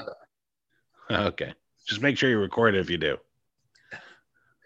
Well, we were doing this. We started doing this podcast. I was like, "Oh shit, I got to get up there." I literally texted you, and I was like, "Okay." And I was out of bed and computer queued, sending you the invitation within like two minutes. Then I was like, "Shit, I got to poop," and I had to go take a crap. That's why. So did, so did you crap yet? Yeah, I did. That's why Okay, that's good. long.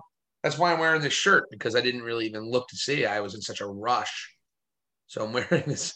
I'm wearing this chic pink workout sweater Wow. that may or may not be my wife's.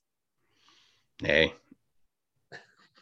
when I think u- when I think unisex, I think Silicon Steve Valley. Oh man, I'm uni unisex as fuck. Yeah. That's right. So, wait what is going on here? Hold on a second. You tell me what's going on. Ah, there we go. All right. Well, that's what that's our review on SmackDown and WWE. We're caught up on WWE now. I'm excited. Anything happening in the NXT world before we move on to AEW? Um, you know what? Um, nothing too too impressive other than you actually saw the Million Dollar Man Ted DiBiase, uh, Ted DiBiase arrived, and he's inter- interacting a little bit with Cameron Grimes. Um, the the Kyle O'Reilly thing's not working for me personally. I respect him as a as a good in ring performer, but yeah, there's some growing pains there, is what I would say.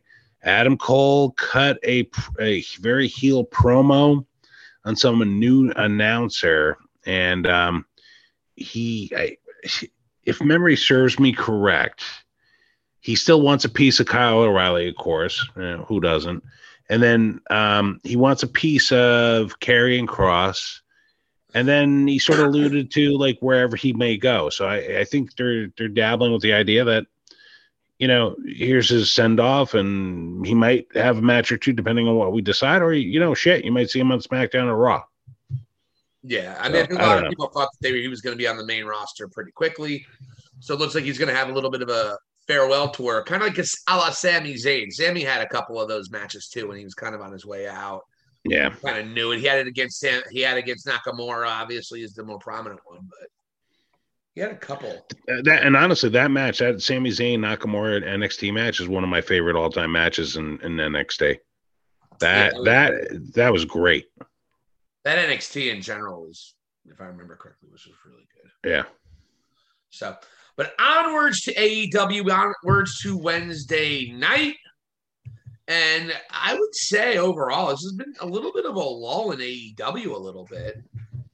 Uh, nothing crazy. I mean, it's still a decent show, but you thought they were building something. And ironically, what a great segue. Show opens with the machine Brian Cage against the number one ranked Hangman Adam Page. And we've been talking this entire time about how Hang- Hangman Adam Page and Kenny Omega could be at your at your championship match. And hold the phone. The machine Brian Cage goes over Hangman clean. And that has got to drop his ranking going into this week. Let's actually check the current rankings. Yeah, I'm not a Jenner gambler by any means, but if I was, I would have lost a ton of money on that match. Yeah, I, I thought they were on their way to okay, this is the situation. They're booking Hangman Adam Page to be a guy who actually could be Kenny. And then I was actually interested to see. I was like, why? Because Brian Cage is a guy that they've always portrayed as a very tough, bad BMF. So losing to Hangman Adam Page, where it would be understandable, wouldn't do a lot for Brian Cage. So I thought that was interesting. That kind of struck me weird. But then having him win really threw me for a loop. So, hey, look, we're we're less than a month away to double or nothing, and I have no idea who Kenny's fighting. I guess Eddie Kingston now. it's definitely going to be your boy Eddie Kingston. He's such a great face, you know, and he's so talented. So He's we're going to put him against Kenny. Not even. Oh, but it'll, it'll, it's going to happen. It's going to happen. It's you know, it's uh, this is like long term booking. The the invisible hand is going to make sure it happens. And instead of uh, Hangman Page, who I don't know who he got on the wrong side of, but man, that they halted quickly, and you're not going to see Page against Kenny at this point. There's no way. No, there's no. so. I, and yeah, it's just so strange, man. Because you know what? Even like Brian, Brian Cage, right? Team Taz was ready to implode like two weeks ago. Now the guy that owns the FTW championship is like the number one contender. Just it's crazy to me. I mean, I'll tell you what. I think Kenny and Cage. I don't know, but who, who do you? I don't think Cage is going to be the guy who Omega wrestles. Who's Omega wrestling now? At oh, at Double or Nothing. That's really confusing to me. I think it's gonna be Eddie Kingston. Kingston. You can't have Eddie Kingston headline another pay per view. I wouldn't. I don't think they would either. I would be shocked. There's no reason Eddie Kingston needs to be in another fucking main event. For him to You think even have a main event at a pay per view is a little. You think you think they're going to go back to Moxley? No, I don't think they're doing that either. I I don't know what they're doing, man. I have no idea. This is, and they're gonna have to come up with something quick, and it's gonna have to be something that starts this week. Because again, we're only three. I think. Well- what is it? It's just Well, this week he's wrestling. It's it's uh it's Omega and it was it Takawazawa or Takanawa versus yeah, yeah I'm sorry I totally mispronounced the guy's name, but against Kingston and Moxley. It's gonna be Eddie Kingston. That's fucked up. Yeah. That's I mean, really and up. honestly, even that segment was just uh, that segment did nothing for me to be honest with you. The whole like the, like one of it was such a crap like shot with the laptop against Kingston, and it just like uh, these guys don't even deserve to be anywhere near that world world title, even involved. I would agree, man. I, I I don't know. We'll see. Um, I mean, it, again, anytime Kenny Omega's in that the main event of the match, it's going to be a good match. And Kingston, I, I've said it before. I think Kingston can put on can have a good match. Kingston can. By the way, is- you- you- and listen, I'm not I'm not doubting Kenny uh, Kenny Omega's in ring prowess, but did you see any of the highlights from the uh, Rich Swann match with Omega? yes, Definitely wasn't without its botches. yeah. Well, hey, if you're just saying. Yeah. if you're gonna if you're gonna, I'll tell you what, you're right. And what you have is two guys who are good but haven't worked recently together at all, really. Yep. and they're trying to do these ridiculous things and then it failed and it's again It doesn't. Yeah, it doesn't show well. kenny and well i'll tell you the other thing too is, is here is and this actually may be part and parcel to kenny with the whole exploding ring thing. He's trying to do some really ambitious shit whether it be in ring production what have you and his level of uh, you know all the pieces not just him but all the pieces around him whether it be rick swann or whether it be not being comfortable with something or whether it be the production crew his ambition might be a little loftier than what can actually happen oftentimes. And i always felt that way about his matches. You know he tries a lot. You know back in new japan there were a lot of botches in new japan. Mhm. but you kind of i'd like to reveal to, if i can i can relate it to the grateful dead. For those of you listening to the grateful dead you will argue that okay there's they'll play a song and they'll go on and on and the first part is kind of just that repetitive what have you and then they try something different they try something new musically and sometimes they fall on their face and then there are other times there's magic created that never has been done before. Kenny is willing to do that shit and and fail you know and he's going to keep on going back at it because he knows that at the end of the day he's still going to put on a hell of a match um, but you know, it, overall, it, it is. I mean, it's. I'm with you. I hear you. Yeah, I'm, and I'm not. I'm not crapping on the guy at all. But it just, I think you're hitting it on the head, and there's something to be said. And, and listen, I don't want to see um another situation where it's like WWE where you have uh Strowman, McIntyre, Lashley once again, and it's a Omega just going against Eddie Kingston once again. I don't want to see that by any means either. Yeah. So I don't want I think you're in the main event. I don't want any. yeah, Kingston in the yeah but event. but Oh, there's got to be some sort of happy medium there where he's you know able to do his stuff and it's a little bit more crisp and clean. yeah. Well, certainly somebody who maybe he's more familiar with. But I thought he was. That's not really an excuse though, because he's been in the ring with Rick Swann plenty in his career. So I, you know, Yeah. I don't want to use that as an excuse, but hey, is what it is. And uh, hey, look, man, Kenny's got a. He's getting this opportunity to be the guy, and you got to start under. You got to start wondering. You know, when is the pressure? When are, when are a lot of people going to start really coming down on, on it? It's going to be the interesting point. I, I think he and Andra- Andrade will have an incredible match. that's gonna be exciting too. And I don't know what Andrade said because I don't speak Portuguese or whatever the hell he's speaking. But you know, he speaks Spanish. I'm just kidding. I'm just I'm just playing the ignorance ignorant idiot role there. But but he did cut looked like a badass promo about Kenny Omega, and that's going to be great for the AAA because he's of course Kenny Omega is the AAA world champion too, which is pretty much the the biggest promotion down in Mexico at this particular point in time.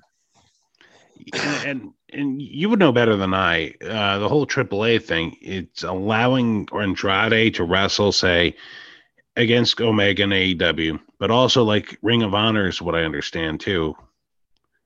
It sort of opens that door, and even Impact.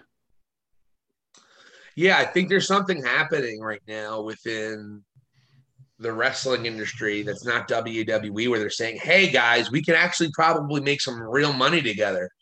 And it seems like there's a lot of people talking yeah. amongst all these organizations. I mean, you have Tony Khan on Impact Television every single week playing like this heel, like mm-hmm. this heel character, the Forbidden Door, he calls himself. With Tony Schiavone kind of being his yes man, throwing out little jabs at Impact too every two seconds. Yeah, yeah. You know, so there is this, you know, this this syncopated situation and happening with all the major wrestling companies right now that is really incredible because AEW doesn't need to do any of this stuff really, but they're just trying to grow the sport of professional wrestling, and it's it's really magical. And hey, look, it, it, we talked about the possibilities of what can happen. It's incredible. A lot of this stuff can happen, and but it's incredible that people are coming together from different companies and different walks of life, different continents, to make some real magic in professional wrestling.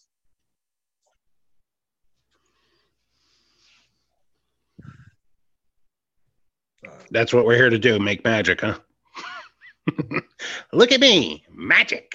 Putting smiles on people's faces. That's what we do. Fuck money. Here's magic. uh, they're gonna need to make some money too. That's for sure. Um, so Tony Schiavone called it an upset, and Cage knocked off the number one ranked Adam Page. Excalibur proclaimed. Then the AEW World Tag Team Champions, the Young Bucks, and the AAA Mega Champion, AEW and Impact World Champion, Kenny Omega, are inside a limousine with Don Callis and your two favorites, your two favorite comedic wrestlers, the Good Brothers. And oh yeah, they're great. Yeah. so basically, they're just saying that they they, they totally uh, they totally uh, um, how can I put this? They totally uh, elevate Kenny Omega's image by being in that limo with him. yeah, well, I mean they're great. They're great henchmen. I mean, really, I'm saying it with a straight face. Well, Michael, well, Michael Nakazawa, one of the goons. Kenny Omega's, we're send one of your goons after us. And so Eddie Kingston was set up to face Michael Nakazawa, which we'll get later on. Um, remember when they remember when the when the horn beeped and they all got scared? well, I mean, they were in a limousine. I mean, imagine if Moxley did that without the limo, they'd be dead. I mean, I'm sure they would have. You can't get out of a limo like you can't get out of a trailer. According to that, uh, according to the trailer thing, they have been hurt at all. so you're not super impressed. So let me get the vibe here. You're really not impressed with what they're doing with Kenny Omega and the Elite so far. Um, parts of it I'm okay with. Other parts, it's and I mean, you talk about insulting your intelligence in WWE. They're they're definitely insulting my intelligence with uh with Gallows and Anderson out there. I don't know what role they serve at this point, really. Uh, Young Bucks, um, cool with them being heels. I'm happy they're committing to it. It's good so with me. I'm fine with it. Can we talk about that for a second? How much but, better are the Young Bucks as heels? I mean, it's they um, are I'm, I'm okay. Better. You know who I, I'll, I'll say this: I like Nick Jackson a lot better. I'm not crazy about Matt Jackson. I think he he over uh, emphasizes his facial uh, expressions at but it is what it is. I mean, every, I, I mean, even like how about this thing with the Young Bucks thing? If I'm going to go and, and, and nitpick, uh, how about the uh, the the switch during during the match with without the tag? I mean, are they twin brothers all of a sudden? We're not supposed to realize that that was Matt rolling in ring instead of Nick. Did you catch that part of that match? That's I mean, old, how stupid was that? It's an old school heat thing where the heels switch without tagging. Old school heat thing. Seriously. And, eh, well, I don't like it. I'm not saying it's I mean, good. I'm, I'm, just telling you what they went yeah. for. I'm not saying it was good. I'm just saying what they were going for. I mean, it, it's just like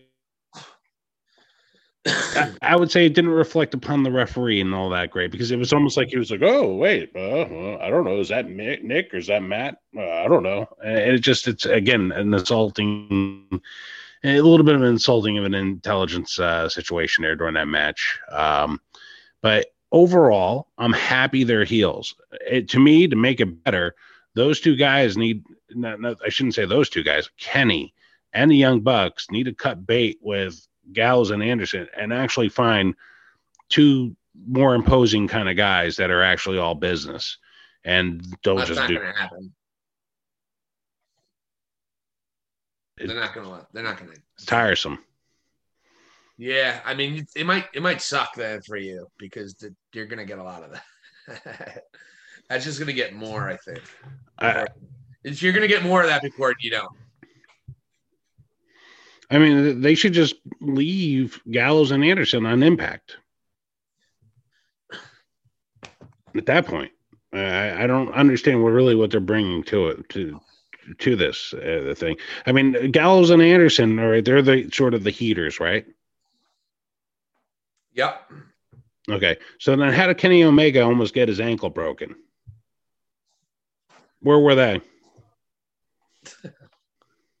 I think Gal's right? probably masturbating somewhere, I would assume. Probably. And then that's hilarity, right? Again, I'm suspending reality entirely with this. None of the shit makes sense that they do. And that's what's annoying about it. And again, this is surrounding the supposed greatest wrestler on the planet right now. And that it could be better. I'm still watching every week, don't get me wrong. I'm not just being very critical. I'm not being overly critical, but it's just those two. And I think you could do even more with the Young Bucks. And I just think they need some serious heaters around them where, and, and it might be only one guy. I mean, hell, it could be Brian Cage for all I care.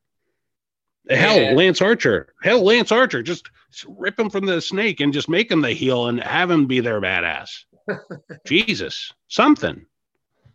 Yeah, I mean, the good brothers are there for the long run, though, brother. oh my god, and they are so overrated, man. I, I, I have zero. Oh, look at me, I'm doing a helicopter. Yeah, yeah that's great. And they had good match. I mean, look, their run in New Japan was is what it is. But what have you done for me lately? I don't. You know, you got to give me some good matches and what have you. If you like that, they, look, they have a huge following and they're very popular. So it's a taste thing. I think with with that with you, and I get it because it's lowbrow kind of stuff. I mean, honestly. Oh, it's low, but it, it's lowbrow. But I mean, really, like in ring talent, you think it's it's all that great? Like even Karl Anderson at this point I does a great spine. He does a great spine buster. No, Anderson's a very yeah. good wrestler. And Karl Anderson's a very good wrestler. Um, he had his singles match with Rick Swann, and it actually was really good. Hmm. Um, so Anderson can wrestle, man. I will say that. Gallows, eh, I, I you know I'm, I can't defend it, and and obviously the dick the dick humor is a little over the top at times. obviously, you know. And, you know what? It's over the top. It's not even just them because I did watch that BTA that that BTE episode that you brought my attention to, and it's like literally went from uh, Karl Anderson doing a helicopter with his penis which uh, you know the danglies and all that, which I'm sure you were laughing at, and then they cut to the Dark Order, and there was another penis joke immediately. Oh, Just penis, penis, Order. penis. Dark Order does a lot. Yeah, of all... gay, Dark Order does a lot of gay jokes, a lot of gay penis jokes. Very much. Yeah, yeah. They need 12 inches, so they got to cut off the guy's penis. I got it. Yeah, just. So I mean, it's, it's sort of one dimensional at this point The Young Bucks finished the Sydal brothers off with a BT trigger. And then SCU's Frankie Kazarian, Christopher Daniels comes out. They have been absolutely on an absolute roll on Dark and any other show that's not Dynamite. And so, where nobody sees them. yeah, but I, I hear say, I hear tell that they're really doing well. So Kazarian came out, cut a really good promo, I felt. Um, new, you know, basically comes out, paints the picture really well for those people who did not know for about five months now. Frankie Kazarian said, the next time we lose, we're breaking up SCU. And Yeah. it looks the Bucks like they're not their friends, their attitude suck, and now we're gonna take the belts away. So you're setting it up where the young Bucks appropriately are going to end probably in many ways SCU, and then the beginning of the Thank end God. of Daniels' career. That's awesome. And and you know what? They're going to get more heat for it. I'm cool with that heat. I'm looking forward to that. But you know what's strange, even with the SCU thing, they don't even touch upon the whole thing about uh, Scorpio Sky not even like acknowledging them in the hallways at this point. Yeah, that's something Yeah. that it's interesting how you they that story was never told. They could have done something with it, you know what I mean? But they might not have wanted to. It's like, hey, look, we, we could tell that story later, you know, and they might. They still might. And Yeah, who knows? In fact, maybe who knows? Maybe at some for some reason, do you think that the all ego Evan Page and Scorpio has something to do? Maybe not cause the match because AEW doesn't really do that, you know, book their title matches that way. But does Scorpio Sky and them come out and beat up SCU? Ah, maybe, probably not. no, I, I I just think the I think the young they're not going to steal that heat away from the young bucks. And Yeah, you and I have discussed it. I, I like I like I like Kazarian, uh, and I think he's he's a great in ring performer. He's he, he he's like how can I put this? He's what Rob, uh, Robert Roode or Bobby Roode should be, and isn't given the opportunity to. And Kazarian has the ability to be on the mic, cut a good promo, put on a great match. I really enjoyed his match against Christian Cage. Um, and he's been around forever and he keeps on going. And he is easily, you know, after Scorpio Sky, as far as like if he were still part of SCU, but it seems like they've sort of imploded and they don't want to acknowledge the fact that their buddies now with um, Evan Page. the starts with an E, Yeah, Evan Scorpio Sky's new partner. all ego Evan Page. What's that? All ego yeah, Evan yeah, Page. Evan Page. Yeah. Or is it Ethan Page? Yeah, yeah. Um, so I mean, to me, it's an obvious thing. They're getting rid of Christopher Daniels, uh, starting to work him out of this mix here. So, Well, he's and that's good because it's sort of stale. Christopher Daniels is two days older than the Dirty sleeps on him. So he's like 50 something years old. So yeah, he's he's going into the sunset with that situation. And you'll probably have him and perhaps he and Kazarian break up and then Kazarian ends his career. That might be the way it goes. Actually, happen. Um, but yeah, overall, you're going to have the scenario where it, it, the Young Bucks are going to have SCU's careers uh, as a tag team on their mantle, and that's just going to add to their heat. Yeah, I know it's brilliant. So- I, I think it's a it's a great booking job, and also they're really good friends. So it's kind of like letting their friends do the honors. You know what I mean? And it and it makes sense. Oh yeah, yeah, and it, it puts it makes sense because it gives the Bucks that much more heat. They really are committed. Because I was a little worried, and I think you were too, that they were going to be kind of wishy washy with how much the heels they're going to be, and for them to totally commit to being the heels that they are. It's it's been a much more entertaining situation. Uh, we move on to nice Jade Cargill. Continue to promote her. She is definitely, obviously, we know the star of on the rise, and she is that bitch. I don't know if you knew that or not. I, I heard a rumor about it. Yeah. Very much so. She is very much that bitch. That led us to Penta El Zero and Miedo with my new favorite manager in AEW, Alex Abrahantes, against Freshly Squeezed Orange Cassidy with Trent. Yeah. Can we I don't know. Yeah, we could talk about that. after his name? I don't get it. Like, why is there any doubt as to who he is at this point? I think it's just something to be silly, and they're doing it. That's the one thing that you get with AEW. You're going to get a lot of silliness that you kind of wish maybe there was Vince there saying, "Nah, that's not that good. I don't get it." Yeah, because even the announcers when they did it two weeks ago, they're like, "What's up? What's with this effing question mark?" At Trent, Well, you- you to- even- well, I don't know if you heard how I introduced him. That's how you have to say it. Trent, go ahead, do it. Justin Robert, Trent, Trent, Trent, Trent, Trent. Trent. Come on. Yeah, Anyways, they're continuing this feud between Death Triangle, which is interesting because Death Triangle were baby faces like three weeks ago, and now they're heels. I'm a little confused because I really want to like the Death Triangle, but now they're feuding with best friends who everyone loves. So what are we doing here? they don't know what the hell they're doing. Honestly, like they're they're back and forth, and it just it all depends. I mean, look at it. It depends on whether or not Penta and uh, Abrahantes comes out. If that's if they're coming out, it's a it's a heel thing. Other heels. If it, it's if, yeah, and you know what? I'll say this: Abrahantes has is exactly what AEW needs. Him being a translator and him doing his Penta says and how he locks in, and it's like he is getting glee and joy saying that on his. It is one of the high points for me for the show at this point. Love the guy. Yeah, he's great. He, fantastic. So Yeah, he- it's it great. with And he's just an evil yeah. translator. Oh my god. Yeah. I mean, he loves telling you something awful, and it just he he feeds off it. It's just great. I'd like to see them have another translator in there and trying like a straight man and being like, Do you really want me to say that? Okay.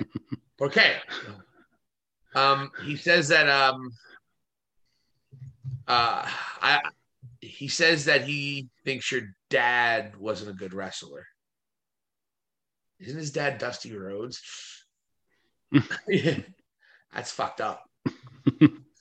yeah. But yeah, he, he's doing great. But yeah, I don't know what they're doing with that. I, I I'm not in love with that particular scenario. I would have actually preferred Death Triangle fucking with the elite a little bit, setting up PAC and Kenny. That's what I would have liked to see. I would I, I'd totally be on board of that, man. I I, I would have loved to see that myself because PAC and Kenny is going to be an incredible match. Yeah, and it's for the title, and it's something that you you know. You'd look, also maybe have maybe a rematch between the yeah Yeah, exactly. And they already had a match of the year candidate uh, in and- 2020. So and yeah, and hell, man, you could have put the Lucha Brothers against the Young Bucks and maybe gotten a little something out of that, especially when they're going to go and draw back on Adam Page. It's something to do. So Tony Schiavone goes to Britt Baker backstage earlier in the day, and Britt Baker continues. I love how she has completely made a logical case for why she should be the number one ranked contender to face. You know, he says, I'm the profound, respected, and, log- logical wins losses ranking. I think it's time we remind our champion why I'm the face of the women's division. So obviously, we're full speed ahead with Dr. Britt Baker becoming the AEW Women's Champion. She super deserves it. So it looks like that. It's time. Are you ready for? So what do you, you think about Dr. Britt Baker before we get into the parlay between the Inner Circle and the Pinnacle? Uh, she is a very good character. She's really evolved nicely. Wasn't always a big fan of her. Uh, character for years to come, and and I also like Rebel with her. Um, Oh. Rebel's a, Rebel's good. Yeah, it, it's just a good. It's a good twosome right there. So yeah, I'm digging that. She's awesome. Rebel's having the time of her life out there. Every time she's on camera, you can just tell she's really enjoying the hell out of herself. Mhm. You know, putting doing whatever it is. She's always very comedic. So I, I love that dynamic ever since she's been part of it. So Here- the here- parlay, the inner circle Let me- parlay. Well, let me interrupt one thing real quick.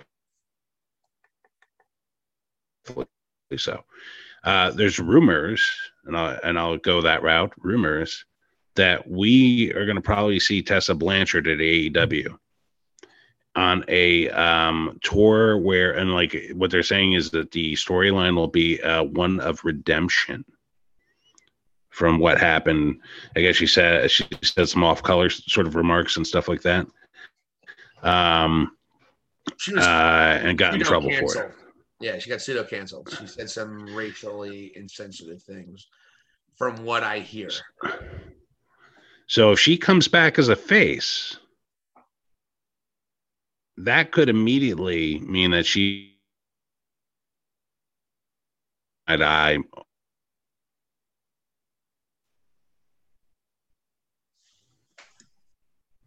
Shit, uh, man, you crapping out. You there, dude? Oh, there you go. yeah, I'm here. I'm here. You hear me? Yeah, you you you crapped out last. Yeah. So what I said was like you you may have a situation where if Tessa Blanchard comes to AEW and has a sort of face sort of moment where she is on a tour of redemption, um, she can immediately approach Britt Baker for some sort of program. I don't know if it would be for the title immediately, but but those two I could see going at it pretty uh, uh, pretty well. I think that would be a hell of a feud. Absolutely, and Tessa Blanchard should be at the very least thrown into some kind of main program. I mean, this is the was the baddest woman on the planet, so to speak, for a hot time there before her. I mean, she's beating guys in the main event at Impact. She was an Impact World Champion. Yeah, she actually won a main event at a pay per view. You know what I mean? So this woman was really doing some amazing things. And look, her father's in AEW. It could, mm-hmm. it definitely is something that could work. She's too talented not to let her back in. And WWE is probably too big for her right now in terms of bringing that kind of baggage in. WWE probably wants to steer clear of that. And they don't really need her either at this point in time. They would only be getting her just so AEW couldn't get her. Yeah. So that I'm, I'm looking forward to that, and yeah, she's gonna need to re- redeem herself because she said some pretty sh- crappy things. So that's good, and it certainly will help. You know, you can see the AEW women's division really becoming something that we haven't seen in a while. A lot of interesting things happen in the women's division. And again, you got to get Britt Baker the title, and then you're really cooking with grease. So hey, you got to give them credit where credit's due. We killed them for a, well over a year about their women's division. It's really starting to see some fruits of a lot of labor c- coming into play.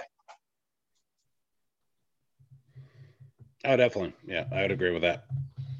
Tony Schiavone's in the ring before both came out. And then the Pinnacle obviously came out first. And Shawn Spears came out. He said Jericho is talking to the rest of the inner circle, not Chase, Jericho is leading you into deep water. And then Sammy Guevara said, Spears, I don't believe you. Ever since you came in AEW, you've been a failure. May 5th, you're going to fail again. I'm going to fight everybody. You want the advantage, you've got it. So Sammy Guevara is being the tough guy. And what were your thoughts? Instead of going through, what were your thoughts on this parlay overall? Well, first off, I I was pronouncing it the way you did too because of the uh, Pirates of the Caribbean movie. They refer to it parley, which, which threw me for a loop. Uh, it's par- Parley. Yeah, parley. It's weird, right? It doesn't even sound right, but it's parley with the long e at the end. Oh, okay. Weird, right? Yeah, you learn something every day, but and it just caught me off guard. It's a parley, which doesn't sound as cool as parlay. I agree. I maybe Yeah. it, was it sounds more French that way. Yeah, and in, in the Pirates of the Caribbean movie, they definitely say parlay. It's like okay, I actually never saw one of those. Movies. All right. So I'm taking my advice from freaking fake. Uh, you know what? The first one's really good, and that's where you can stop. That's what I'd recommend. All right, sounds cool. I will check it out. I'm sure you'll get to it. yeah, you will not. You'll never watch it, you liar. So, um, basically, you're lucky, you're lucky uh, I watched fucking the Raw highlights, buddy. I know, and there's no way you're going to work in Pirates of the Caribbean. Um, but yeah, so this parlay thing, I was a little bit surprised. Why would Sammy Guevara agree to go and give up the advantage right away? Like, who the hell taught this kid? I, I think it's one of the first of all. You want, I think it's a way to make it look like that. You know, there, what's the old expression that they used to say? More guts than brains, right? So, I think it was one of those things. So you don't have to worry about a coin toss or anything. They just it's always good. The heels are usually going to get the early advantage, right? So they just, I Yeah. guess, toss that whole situation away where we're not even going to give you the guess. They can have the advantage. You know what I mean? So maybe they're doing it that way. I don't know. But you're right. It doesn't make sense. Why would you Right. just put that up? You know, Yeah. they do come out of the Yeah. baby face tunnel now. So if you come out of the baby face tunnel, you- you're dumber. It, it is an intelligent test, and you're failing it if you're walking that tunnel. And then, uh, Dumbass yeah. baby faces. and then like, um, yeah, Shawn Spears. I don't know what he's even out there for at this point. You know, other than changing his hair color, it just he's out there to lose. I'm assuming. Um, but yeah, take like the- losses.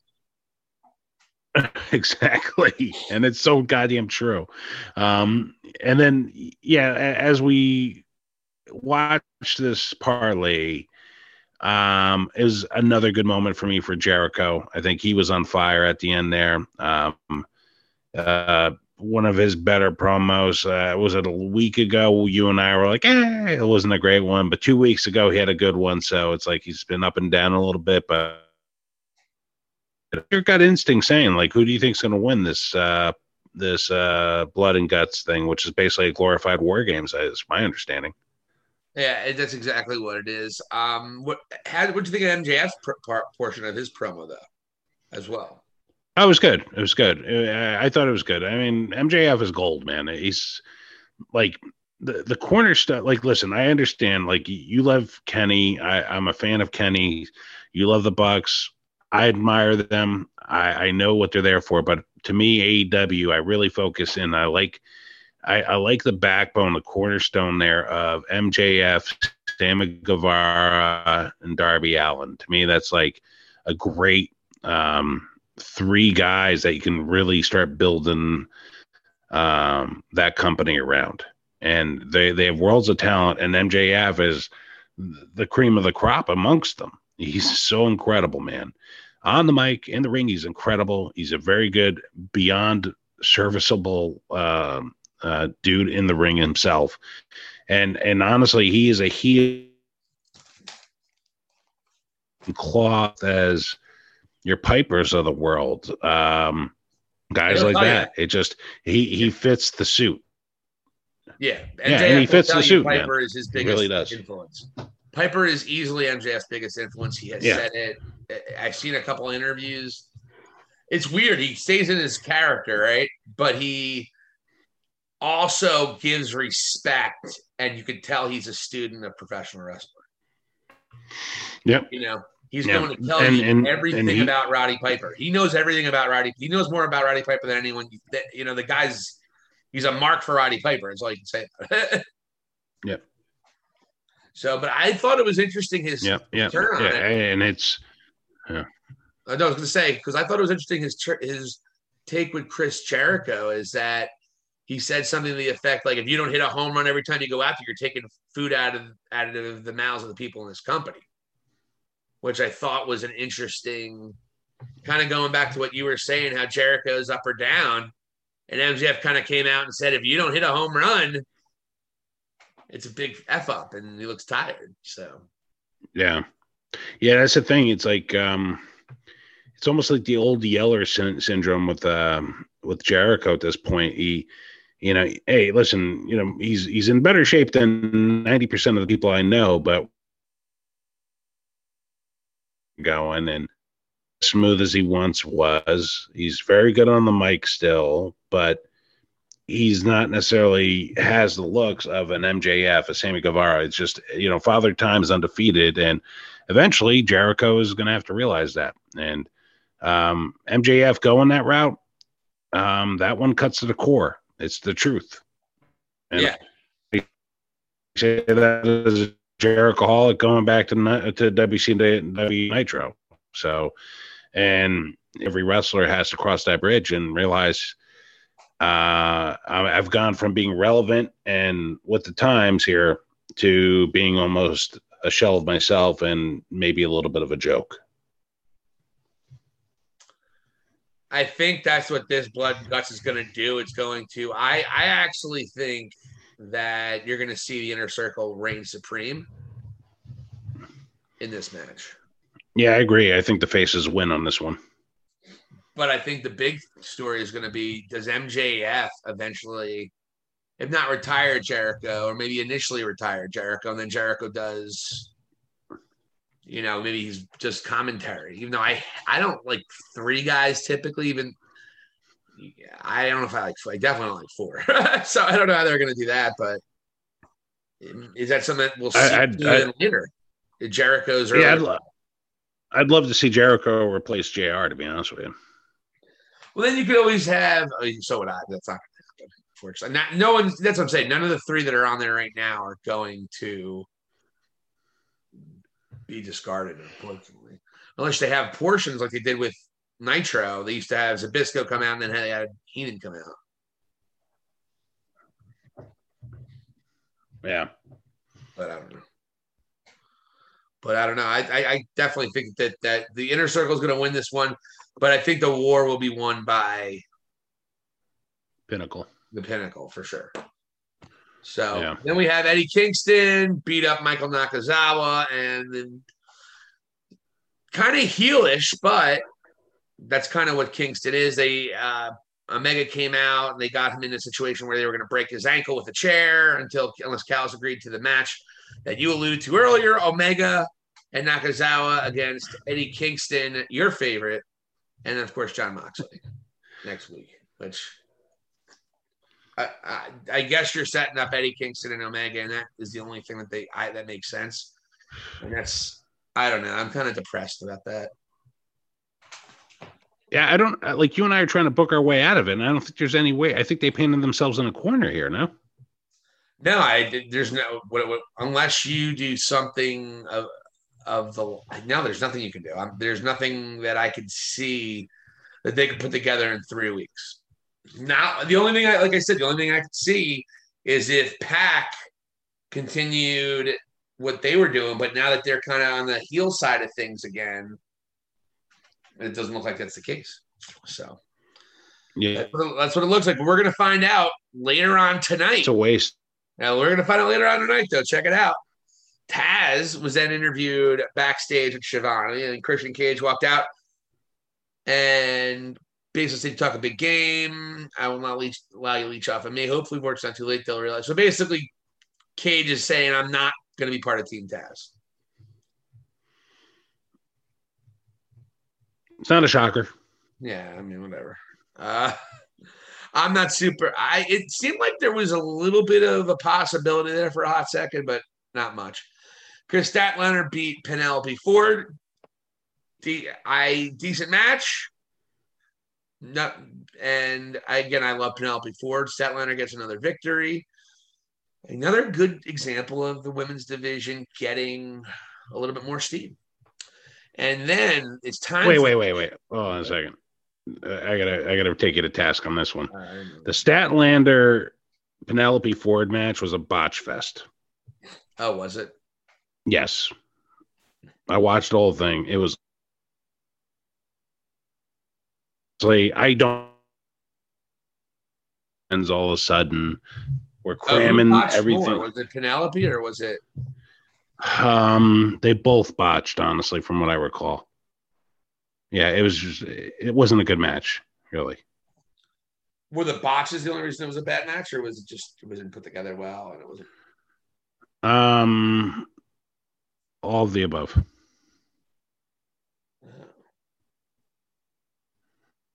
Oh no. Yeah, I wasn't. Uh, it was one of the ones where I was like, I, I considered sending you a text during it, but I'm like, ah, I don't want to fire you up. Oh man, that sucks. I, like I, the, saw the, I saw the finish and, okay. and and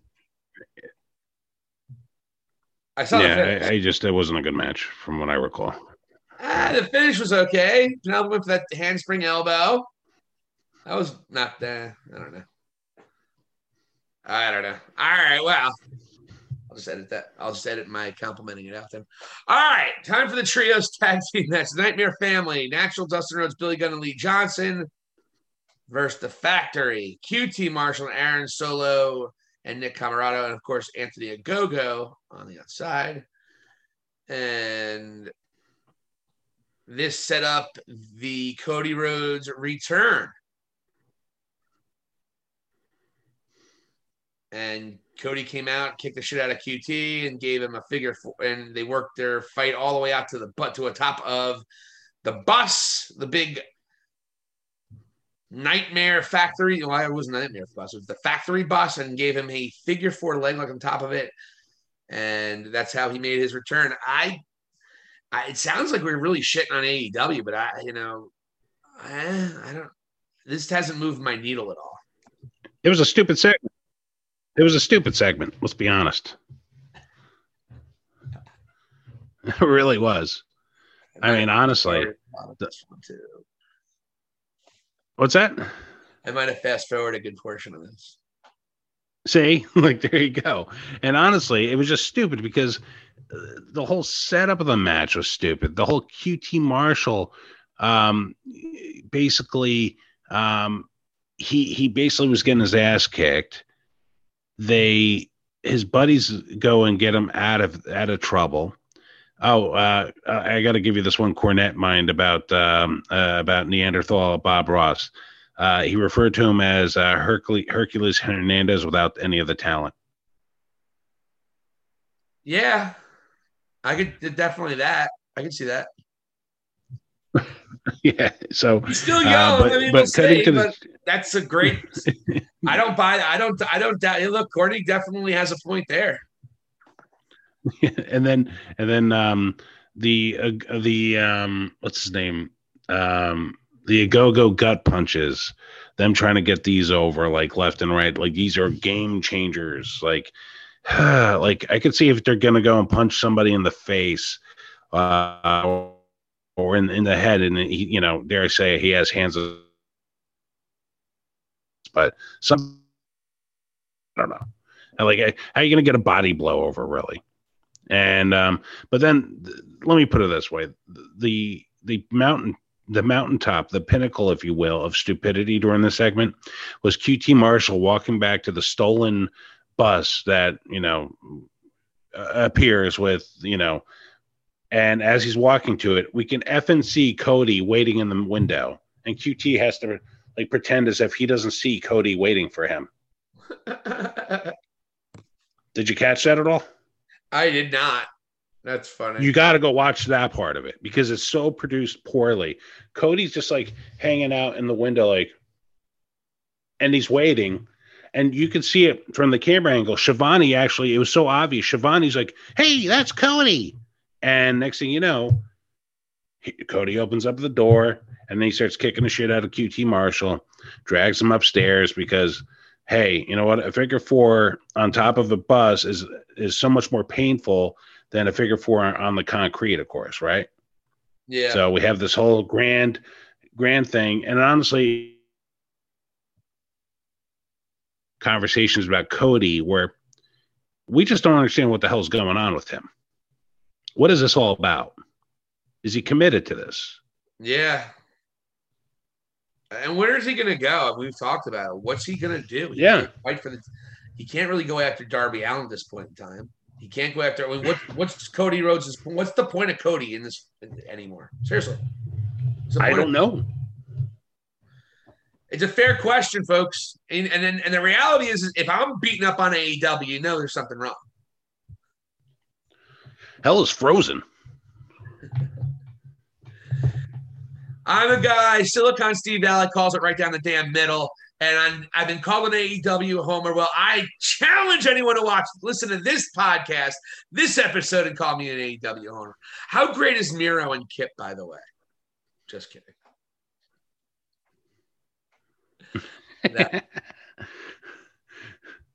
He, he finally snapped. Like, what? What did Kip think was going to happen in that moment? you know, like hasn't he been watching the last two weeks?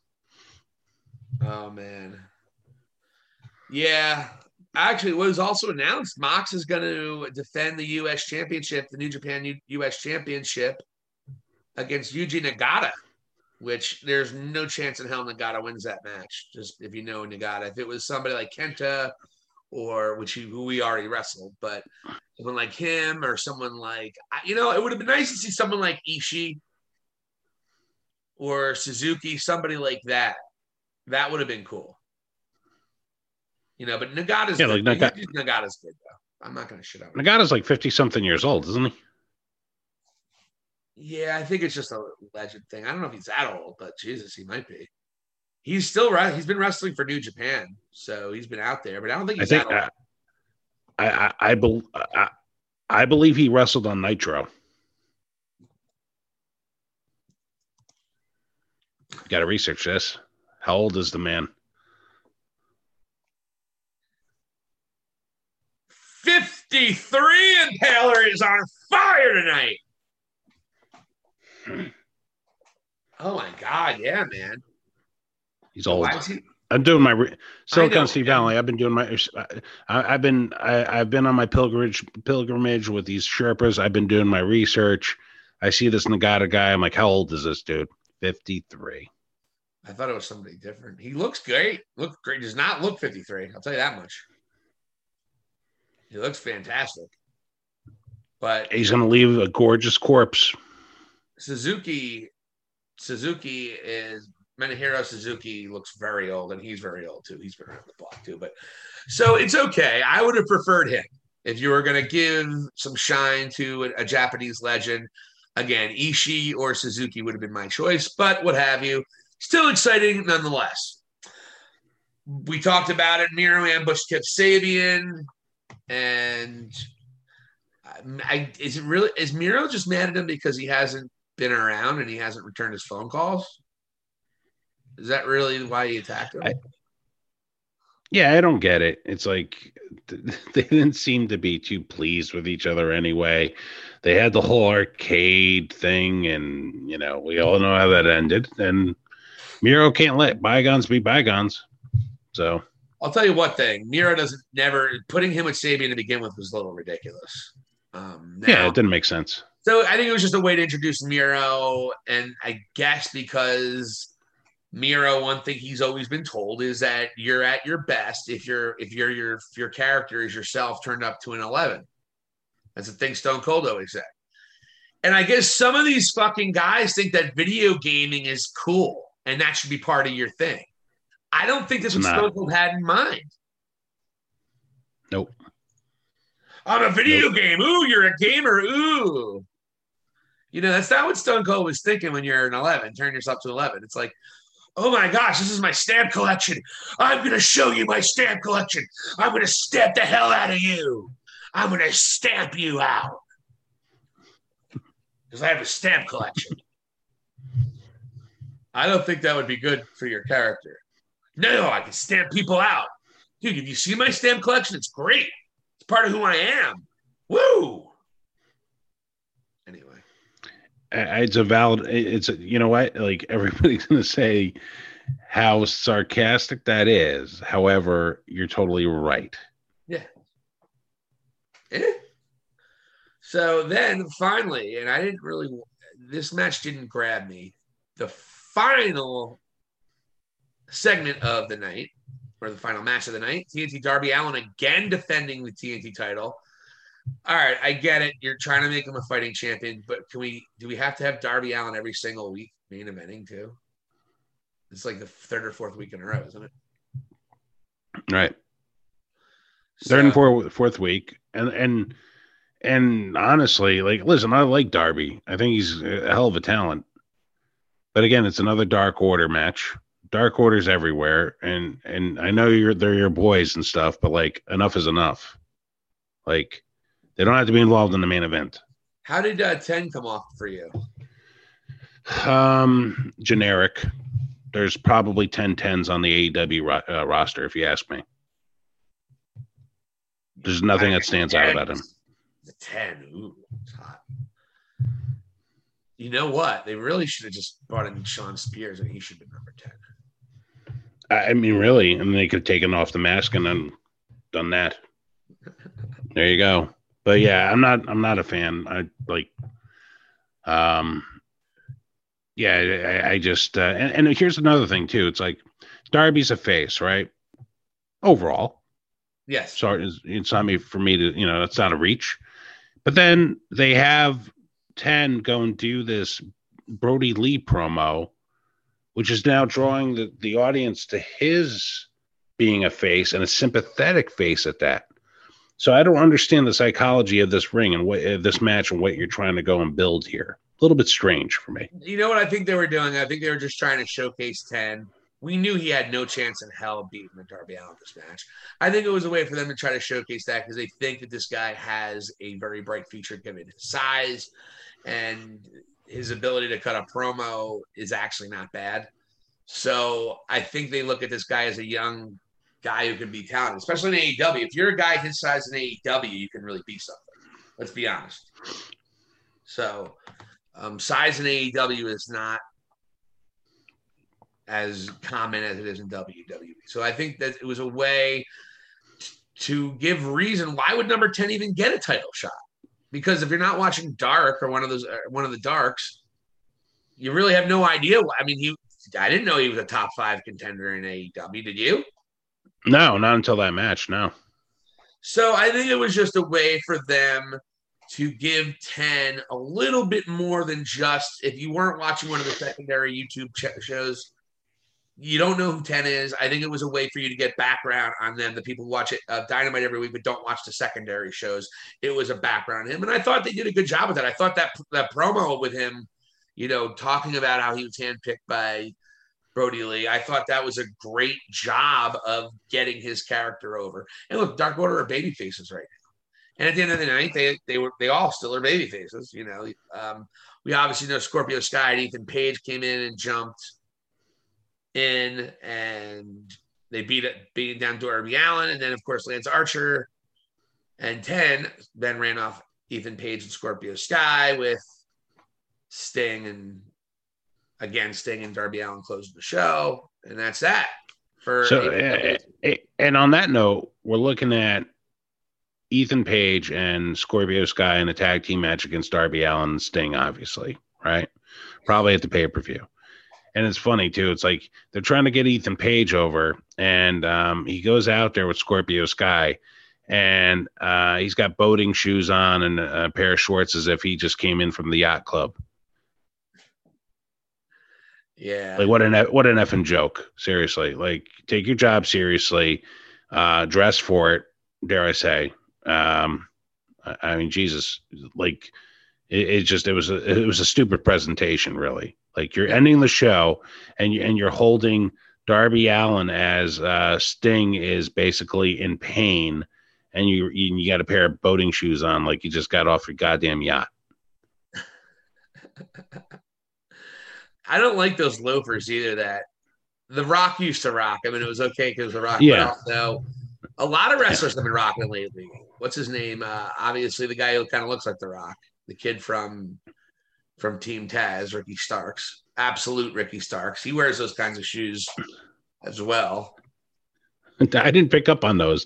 Uh, I I'll definitely pay attention, but it just it stuck out for me with Ethan Page. I'm like, what the hell? I'm like, what's all these boating loafers that he has? I'm like, he just came in from the Atlantic Ocean, uh, from the port of Jacksonville. And he's like, oh, look at me. It's like, like, Yeah, you know, it's that Rock look. The Rock had the same look for a hot second. yeah, yeah. yeah, I guess maybe it's his homage to The Rock, but it's just I'm like, I, it's just weird. Like, Page, yeah. Scor- like Scorpio Sky looks like he just he like he snuck into the place almost like a terrorist with his like hooded sweatshirt and all this, and then you have Ethan Page who just came in from the yacht club after having mimosas. Oh man, I do miss mimosas in my drinking days. Uh, I know they taste like shit. A minute, they taste like shit actually, unless it was mostly. yeah, it's it's overrated, and you're better without it. Yeah, absolutely. Serious. I got other things to attend to, but anyway, so that was AEW this week. Not their best. They've not been put shelling out great episodes recently. I have to be honest. Yeah. Smack, you can make the argument that SmackDown's been the better show the last couple weeks. that's a fair statement, I'd say. I mean, and not trying to be overly critical, but it's just certain things that it's a little repetitive on certain things, and and it just the Cody and what's his name, the uh, Cody feud with uh, JT Marshall here. Uh, just there's some stupidity involved that it's just over the top that it, it irks me, and I don't know what the hell Cody's doing anymore. Like he's a, he's a executive vice president of this thing. Does he even give a shit? Like what's going on here? I think he just has a lot of coals in the fire. He's having a baby, and he honestly, I don't think his star power is as great as he thinks he is. I really don't. I mean, right now, I don't give a shit about Cody Rhodes. It's just the way it is.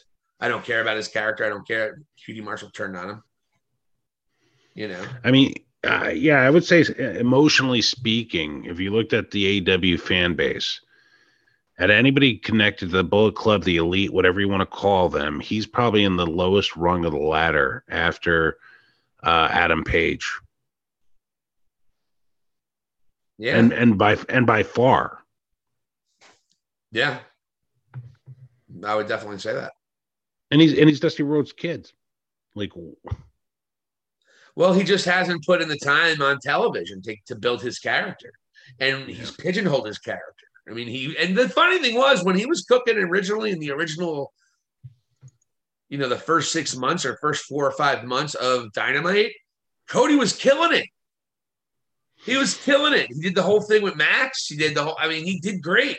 But ever since he took that little leave, really since after since he won the eight the TNT championship, it's really been downhill since then. Let's be real. Yeah. He was in the he You're was right. in that ladder match, but he, sh- and he should have won that he, match. Yeah, and even the way they presented him on AEW, like Dynamite, like it was like he got interrupted by uh, Jade Cargill. He got interrupted by Lance Archer. He got he got interrupted by like three different people. Like, and this is like an EVP, and he got interrupted by Penta was another one. Remember that? Sting like, too was, interrupted him.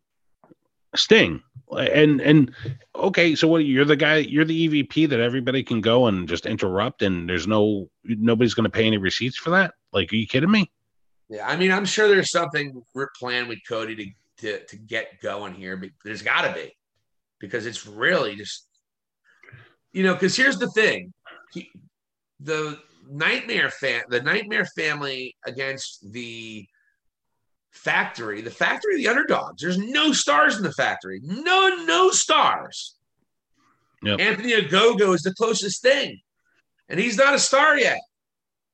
And they're the underdogs. I'm supposed to root for badass Billy Gunn and you, Cody and other guys who have been there over these guys who never got a shot or they're young and up and comers. I mean, they're the underdogs. I'm rooting for them. I don't care. Betrayal, schmail. So Cody's got to right in that ship with his character and what he's doing. That's just that simple. And maybe it happens after this feud, or maybe this feud inspires something. But as of right now, and, and I just don't see it with Cody. I don't. I don't like yeah. it. Yeah, I'm not taking any of this. Like, I, I don't think it's even like worth TV time on Dynamite. It's nothing intriguing. Uh, listen, as you mentioned, all right, Cody's faction. It's Cody, which he's barely there. It's his brother Dustin, and and honestly, Dustin is is wrestling at a level probably greater than he's ever wrestled. But it doesn't necessarily mean that I necessarily want to see him each and every week. In the right position, yeah, for sure. I'm I'm down. I'm I'm willing to see it because he is he's really, especially even considering his age and and the shape that he's in it's impressive. I'll give it to him, but better in small doses. Badass Billy Gunn, similar thing. And then you go and look at the other faction, and what is it? Like, honestly, none of these guys are ready. No. You know, I, I saw an interview that, um, or read an interview where I guess Jericho was talking about the original plan for the inner circle. Yeah. And the original plan was what a go a, a go go instead of Sammy Guevara was one of the main ones. I thought it was instead of Hager. Oh, maybe Hager. Yeah. Um, oh, and it was MGAF instead of Guevara. Or, yeah, which we already knew. That was already something yeah. that was already said. But I didn't Yeah. know Ogogo, and the reason that he wanted uh, he wanted Hager over was because in a shoot situation, I guess overseas, Hager saved Jericho's life, got his back and something, and got Jericho out of a spot. I think that's what we said. Yeah, So- somebody uh somebody wanted to put a bounty on him. Yeah, so good for Hager. No, I, I- you know, it, very cool how that worked out. And obviously, I think it worked out. MJF definitely should not have been playing the Sammy Guevara character, but that's been No. So No. it was very smart whoever decided against that. I don't know if it was MJF or or who it was, but it was a very very smart move to put MJF on his own, and now you know he's head of Yep. one of the biggest factions in the company. So with some So true. So we're gonna next time we get in with you, we're gonna talk about Macho Man Randy Savage. How about that, Impaler? I'm looking forward to that um that documentary, and I'm also looking forward to touching base about the Roddy Piper one, which was a great one. Um, so yeah, we have some interesting things to discuss. I'll definitely get more into my uh, time in the Him- Himalayas with the Sherpas and just them. What, what is this? Did you really go to the Himalayas? I certainly did, and uh, luckily I had Silicon Steve Valley's corporate card and didn't have to pay for one single cent of it. So I got there, I went and enlightened myself, and I'm absorbing wrestling knowledge like you wouldn't believe right now. I have Himalayan sea salt. And I I was there where they produce it, and it's an incredible thing. It's almost like going to the Guinness plant in Ireland, but not as interesting. I'll say that. Uh, especially if you don't do the Irish accent. That's probably the big. Well, you know, I- unless plus- you do the Irish accent about the salt. Hitting the very good heroes of the Himalayas. I don't know. I don't think a good Irish guy. Why the, We have why to the hire- fuck is a we- we- leprechaun talking to me about the Himalayas? Is the question. Yeah. Why is Seamus here? And why is he selling me salt? Fella, get some Himalayan salt, fella. But yeah, uh, but in all seriousness, we will uh, definitely be discussing some of these uh, documentaries, and um, you know, eh, um, also hope, hoping that Raw can improve, and I hope to see a, a much better like um, uh, situation with the RKO uh, RK Bros, especially right now. They are to me the top notch thing on Raw, above and beyond Lashley, McIntyre, Strowman, anything else you want to throw there. Vince, if you stumble upon this podcast, I am begging you to keep those two together. I am begging you because this is gold. Not yeah, since Lethal Weapon have we not seen a a a buddy cop movie like this, and we could see it on a weekly basis. Yeah, it's Please, Vince. amazing. It's, writing itself right as we speak. And we talked about it. Riddle has that ability. Riddle has you can make him entertaining in any way, shape, or form. So it's a really good thing we got going on there. So we'll Yeah. see SmackDown too. We'll see the continuation of Cesaro and, and Roman. And then uh, yeah, AEW got to start kicking up the gears a little bit. They're struggling a little bit right now, it seems. But even though the ratings are over a million every week, so they got that going for them. Yep, that's definitely it for sure. All right. So, well, that's yeah. all we got for this week. We're gonna get well. hmm, Hold on a second. That's all we got for this episode of High Spots and Cheap Pops with Vlad the Impaler and yours truly, Silicon Steve Valley. Vlad, what else do you got? Anything? You have anything else? Uh, the New York Yankees beat the cheating Houston Astros tonight, so that makes me smile. And the 10,000 plus New York Yankee fans there were as loud as can be and started chanting cheater to Jose Altuve as he was hitting in his final at bat. And it was a thing of beauty because those guys are scumbags. One thousand percent. Thank you. And on that note, we'll talk to you guys later. It's Silicon Steve out for Vlad the Impaler. This is High Spots and Cheap Pops for the intelligent wrestling fan. We'll talk to you guys very, very soon. Thank you for listening and check us out on Facebook. And please subscribe to us here on Spotify.